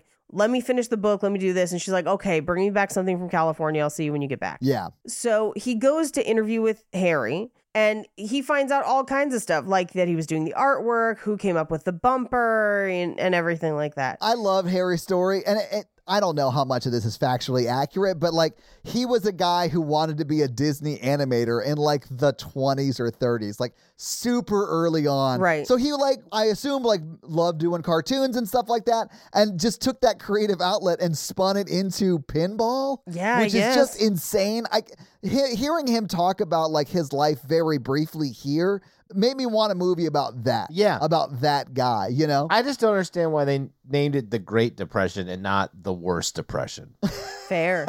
I don't even know if he. I don't know who named that. Historians. I'm sure it was just like the press at the time. Yeah. Yeah, you could have just called it Starvathon. That's my favorite superhero.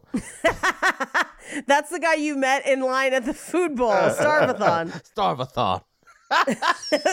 Starvathon, come! We must eat crickets Mikey ate so many freaking crickets, guys. with his new friend Barnathan. Jonathan was cool. His name was Jonathan. And so were the crickets. I was trying to be an adventurous person. You were. you were very adventurous. You got plastered and ate a ton of crickets. I'd say that's adventurous. It is adventurous. Honestly, yes. Anyway, we cut to he's writing up the last of that interview and he's kind of listening to it. And he gives her the last page that says the end. And I thought for sure he was going to propose to her on that page. I thought for sure too. and then that didn't happen. I thought he was as well, so I don't think you're wrong about that, but he didn't. And I think it's because they have to set up this way for them to come apart so they can come back together at the end. I also thought he was going to propose on that phone call. So then I got cock teased twice. I thought he, he was like, I'm at City Hall. Come down right now because for as important as this is to me, you are important to me too. And let's just do it. Let's get married. We could talk about it when we get there, but I was very underwhelmed with the phone call. Yeah. I also really wanted to know how that guy became a photographer. I did too. We never hear about it. I was like, tell me and more. they set it up like it's gonna really pay off and tie into the story and teach him a lesson but no we just never get it We never get it. She does make him a painting of monkeys. That's very fun. yeah But they while they're at the bowling alley, they find what they call a compromise machine, but it's a machine with no plunger. So you just launch the ball and watch where it goes, which I would argue is even more of a game of chance. It is 100%. It's more like Plinko, right? Like, Yeah, yeah, yeah. yeah.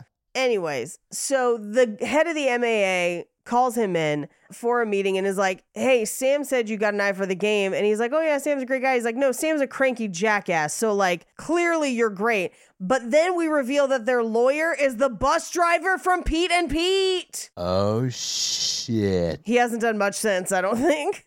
I mean, I'm sure he's done other things because he's one of a, a that guy with those faces. But on Pete and Pete, there was an entire arc where he fell in love with another bus driver, and they told each other they loved you over the bus speakers. I loved Pete and Pete. Uh, I'm not sure I've ever seen an episode of Pete and Pete. What is wrong with everyone? Well, let me tell you about one episode that might convince you. So they go on a road trip as a family, and they meet another family while they're road tripping, and they start competing with that family on the road trip, and they're trying to stack the highest luggage on top of their car, and to win, the entire family strips nude to make a mountain on the top of the car so that they can have the license plate that says King of Road instead of the other family. I'm pretty sure you're actually talking about real world versus road rules, and that was on MTV. I'd watch that too.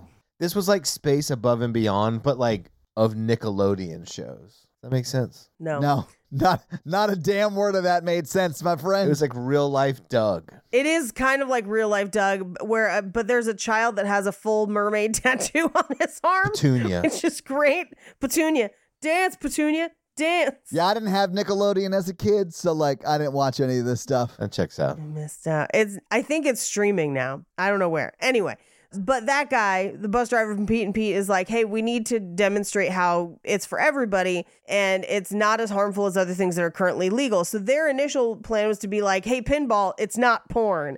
And he's like, don't do that. Like, pinball is good on its own. We don't need to throw porn under the bus for this. Well, I love that he's like the best thing you can like come up with is an argument is like pinball. At least it's not pornography, Right. Like that is a shitty like lobbying campaign, and he just points that out. And then the guy who I think is the person who was in Pete and Pete as a bus driver was like, "Well, what do you want to do?" And he's just like, "Show him that it's like a game of skill." That's the head of the MAA. The the Pete and Pete bus driver is the guy with the weird suits. I also still have no idea who you're talking about, but okay. He wears like lavender suits that are like brocade in like every one of these scenes. He's the one holding the poster okay. with all the porn on it. He's like the main lobbyist guy. right. Yeah.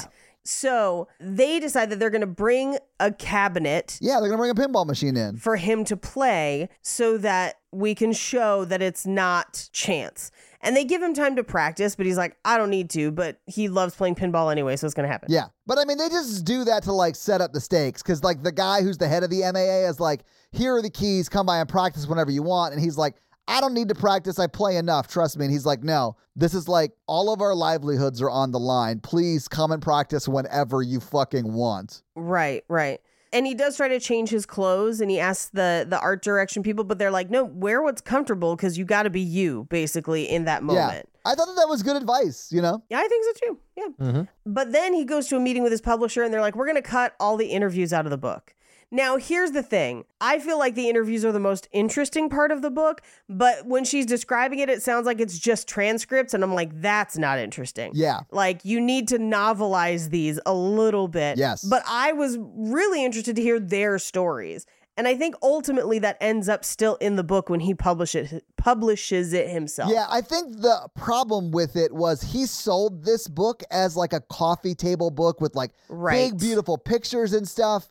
And that is a good book. It's just not the book he ended up writing. Yeah. So like they went with mainly just the pictures and a little bit of what he wrote, but it sounds like they like took all the stories out of it. And I wondered because he does mention later that like he did write more. Yeah. I wondered if he like maybe wrote that book eventually, you know? I think so. Either that or he ends up changing the coffee table book and uh, but I think they get out there. Well, because it says at the end, all his uh, lobby stuff, the city council stuff, goes into the book. yeah, yeah, yeah. So I think that I think that coffee table book is no longer a coffee table book and becomes yeah, no, it could be. Yeah. his like book Yeah. book. Yeah. Comes a coffee table man. Anyway, so he's super mad and he comes home to talk to Ellen And Ellen's like, okay, you know, people will critique your work. Like, that's kind of the process.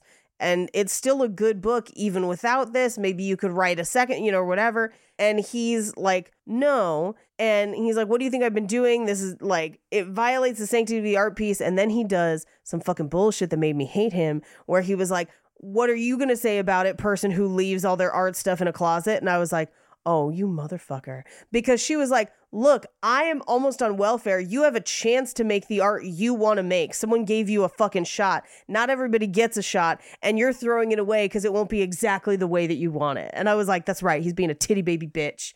He's being a bitch. I agree he is. I think the movie paints him that way. Like they definitely make this breakup his fault. Yeah. And I really love when they eventually do have that phone call that she like calls him on this line specifically. He's like, uh, when he's talking about the head councilman guy, like, oh, did you say something thoughtless to him too? Yeah. hmm yeah, I love that. I was like, yeah, that's right. You hold him to that because that's shitty. Yeah. It is realistic when you like start arguing with your significant other, and then like something slips out by one of you, and you're like, mm, that really stings. You're like, um, hey, can I talk to you privately really quick? Because I really got to apologize before this blows up into something crazy. Yeah. But this is also why take a minute to calm down before you fight with people. Oh yeah, absolutely. Yeah. Sometimes that's hard to do, but like, yeah, all, you, always should do. gotta. Yeah, I, yeah, I, I agree. Anyway, he goes to City Hall. It's not going well. He doesn't look like he slept. He's kind of punchy. And this is where the photographer kind of pulls him aside. Is like, Did I ever tell you how, how I became a photographer? And then we never hear it.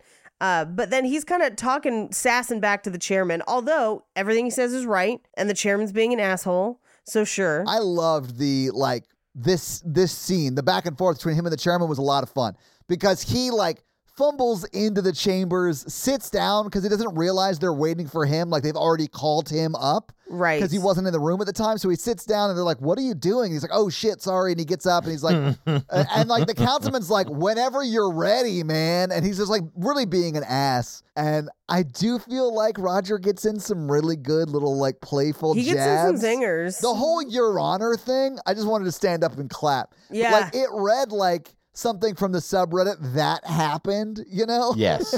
because it is like so funny, like and over the top, but I was here for it. Yeah, it was it was great because when he says that's for me to judge, and he's like, "Your Honor," because he had already he's like, "I'm not a judge, but I'm here to judge," and he's like, "Okay, Yeah.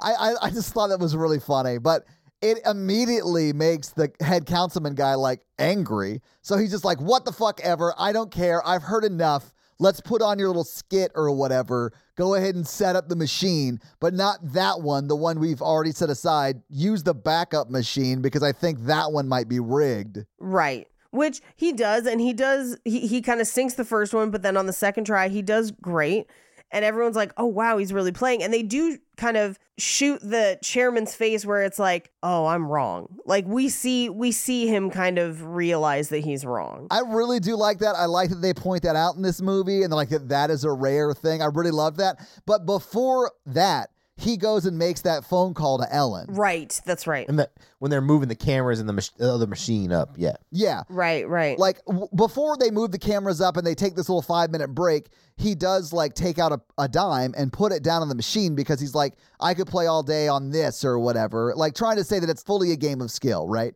right. Uh, and that's when the chairman's heard enough and wants to do the demonstration, and he bones out, you know, to call Ellen. And that's when the photographer, I think his name's Jason, grabs that dime and says, "Hey, you'll need this." Right. And I loved that exchange of the money because that's sort of been a metaphor throughout the movie, and I love how it paid off here because he uses that dime to call Ellen, not make the shot. And I, I, I don't know, I, th- I like that a lot. Yeah, and and I mean, in that phone call is ultimately again. I thought for sure in that phone call he was going to be like, "I'm at City Hall and I'm doing this, but it's not the same without you here. Come here, let's get married. We're at City Hall." I thought it was going to be like, because you're the most important thing to me, not pinball or what- Yes. yes, something that ties it all together. but then it doesn't. I would have loved if this phone call, which is nice, like it is an apology, it, they do sort of have that moment of will they get back together? And then she says, I'm still here, which is also a runner throughout their relationship, which I, I Right. really love that moment a lot. But I really wanted this to end with. come here right now. I'll finish this bullshit. Yes. I'm already at City Hall. We'll just get married, bring Seth, like all of that shit. Like, do it all that day. I would have loved that. I'm Right. sure they didn't because they didn't get married the day it happened or whatever, but I would have loved it.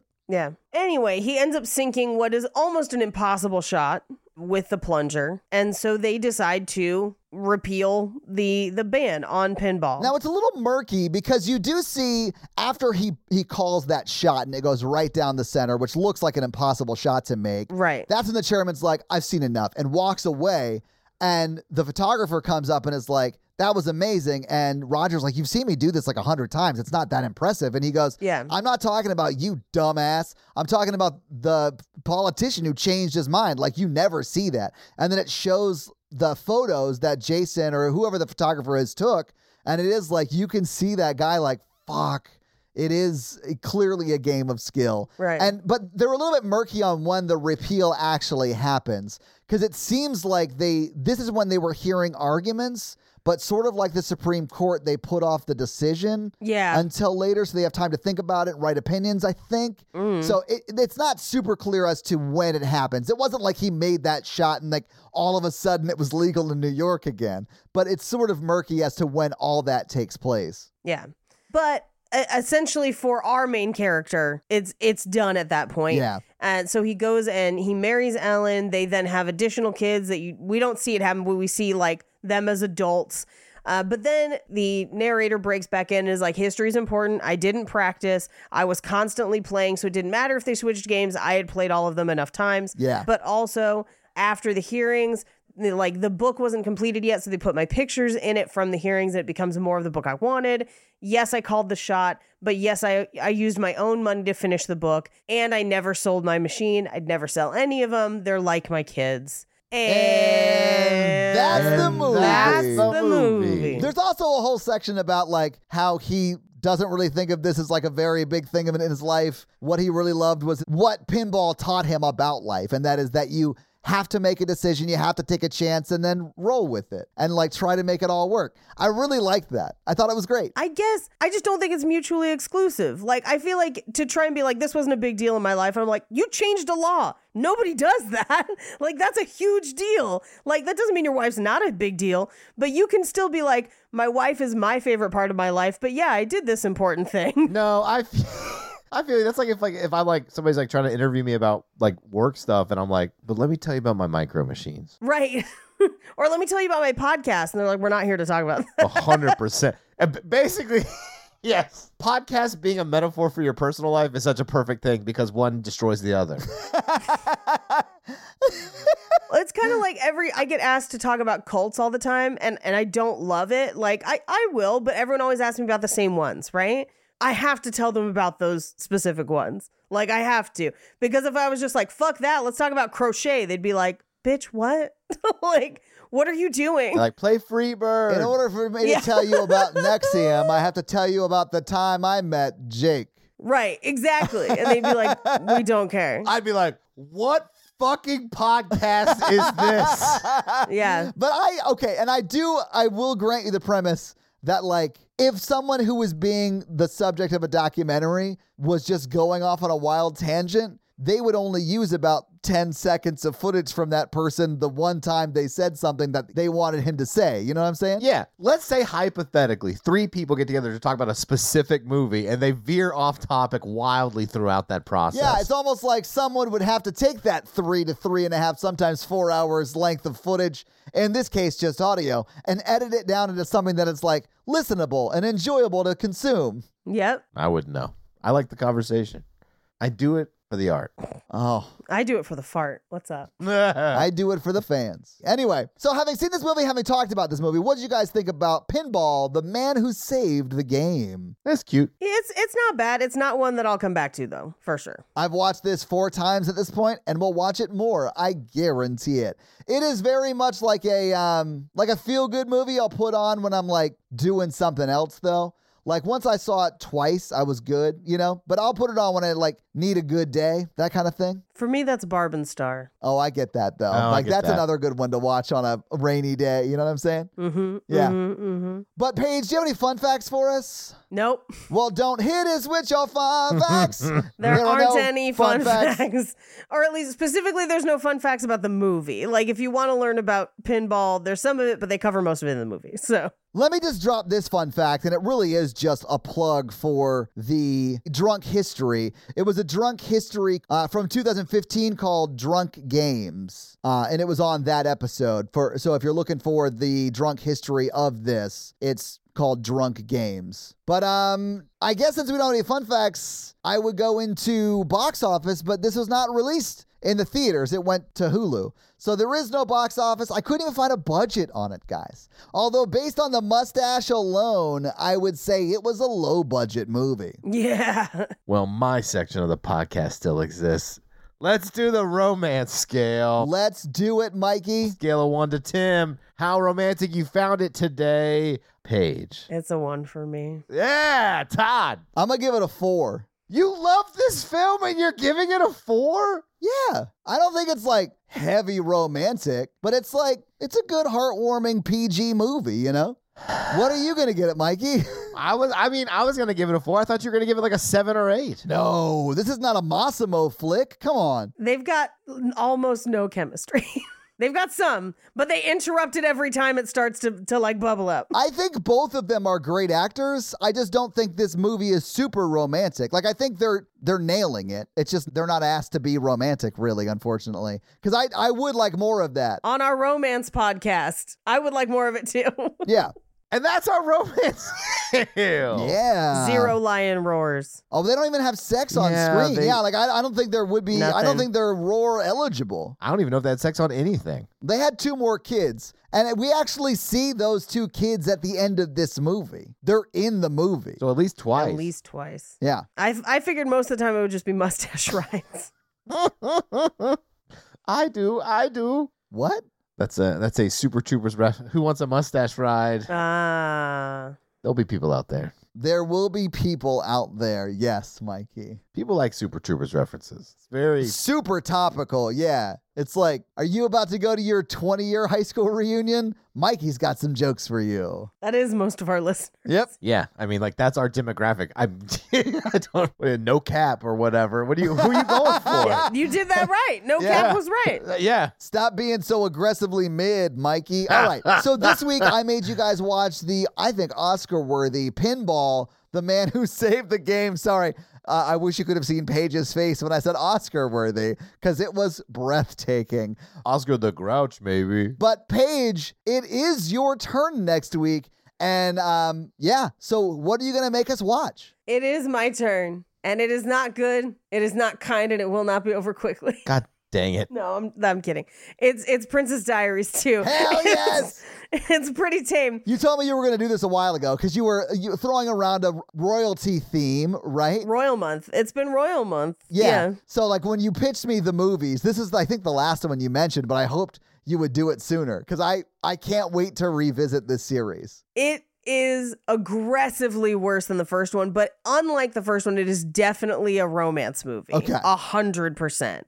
And her love interest is Chris Pine. So like you know, best Chris. But also, there's a Panera bread in the background of Genovia, which is definitely the universal backlot that we just went through. So, like, you know what? It's it's fun. I'm not gonna tell you it's a good movie. It's not a good movie, but we'll have a lot of fun making fun of it. I can't wait because like the first one was insane, and I really hope we get just like a second verse of the Genovia national anthem. We go to Genovia. The second one takes place in Genovia. What? No. Yep. Can't Yep. wait. We're going to Mama Andrew's uh, palace. Yep. All their weird traditions. You guys cannot make me watch that movie. It's against the Genovia Convention. Maybe it's cheese. Maybe it's string cheese.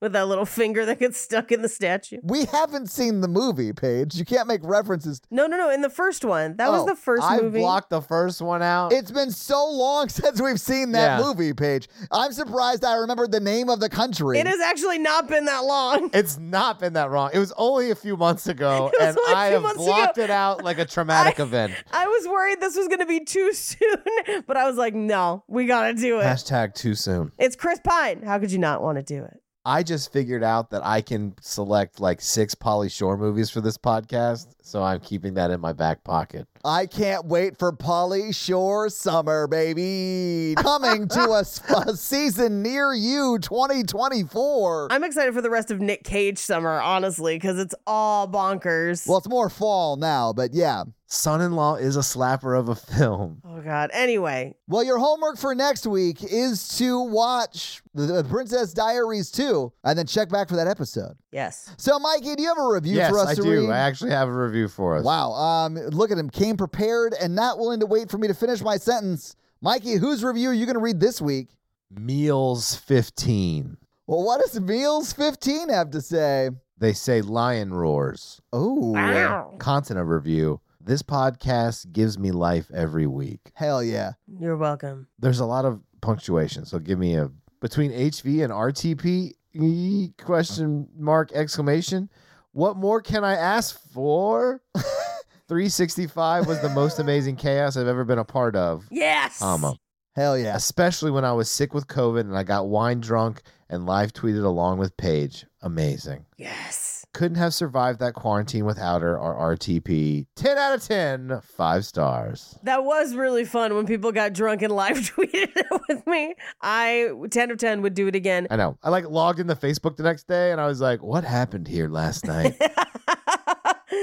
uh craziness and i can't wait for us to do part three maybe maybe instead of time cop i'll make you watch that someday whenever i Th- choose that's a that's like such an un that's like not a good cho- that's like I want to watch Time Cop. yeah but you know what you were all saying that it wasn't a romance so maybe i'll make you watch grease 2 instead definitely a romance I'm still holding out for Jean Claude Van Damme to do Time Cop 2. But thank you so much for that awesome five star review. And if you want to have Mikey read your five star review, leave us a five star review or leave us a comment under our Spotify episodes, just like Jessica did when she wrote under our Red, White, and Royal Blue episode, just quotes. I think there was a Time Cop too, but it was like direct to video. yeah This is the quote like if Jimmy Carter wanted to fuck me, end quote. I'm deceased. So I'm assuming one of us, probably Mikey or Paige, said, It's like if Jimmy Carter wanted to fuck me. i don't remember saying this at I all don't remember saying that either. What episode was it? Red, white, and royal blue, Mikey. I think it was me. I think that was Mikey. I think that was Mikey. And I honestly think, in part, it's because he's into peanuts. Guys, if you find where that is in the episode, clip it out and make it like a sound on TikTok. And let's get some of the best reactions going. Anyway, but Jessica, thanks for leaving a comment under our Spotify. And if you want us to read your Spotify comment, leave us a comment under our, one of our Spotify episodes. So, um, yeah, guys, if you like this power thruple that we have here on this podcast, make sure to check out our other podcast, The Horror Virgin. And that is the only other podcast that Mikey and I are on. But Paige gets around, and she is on two other podcasts. Black Card Rehab and Cult Podcast. So, guys, definitely check out those because they're amazing. If you want to follow us on social, we are at Romancing the Pod Show yes. Yes. on Instagram, and we are at something else on Twitter. Who I just have never taken the time to learn. It's it's just romancing pod show because they have a character limit and it's show S H O like Showtime. it. So, guys, uh, check that out as well. And if you want to follow us all individually, Paige is at Rampage Wesley everywhere, including TikTok. Except for Twitter, where she is at Paige Wesley. Mikey is at M Randolph24, and I am at Todd J Awesome everywhere. And guys, we got a P.O. box. So if you want to send us some love letters or whatever you might send to a P.O. box, it's actually not a P.O. box, it's like a regular street address. It's pretty awesome. It's 6688 Nolansville Road, number 108 34, Brentwood, Tennessee 37027. So send us some stuff. yeah. That's going to be it for us, you guys. I'm Paige, Mikey, And I'm Todd. and you complete us. To completion. you guys want to see my perfect shot? Nope.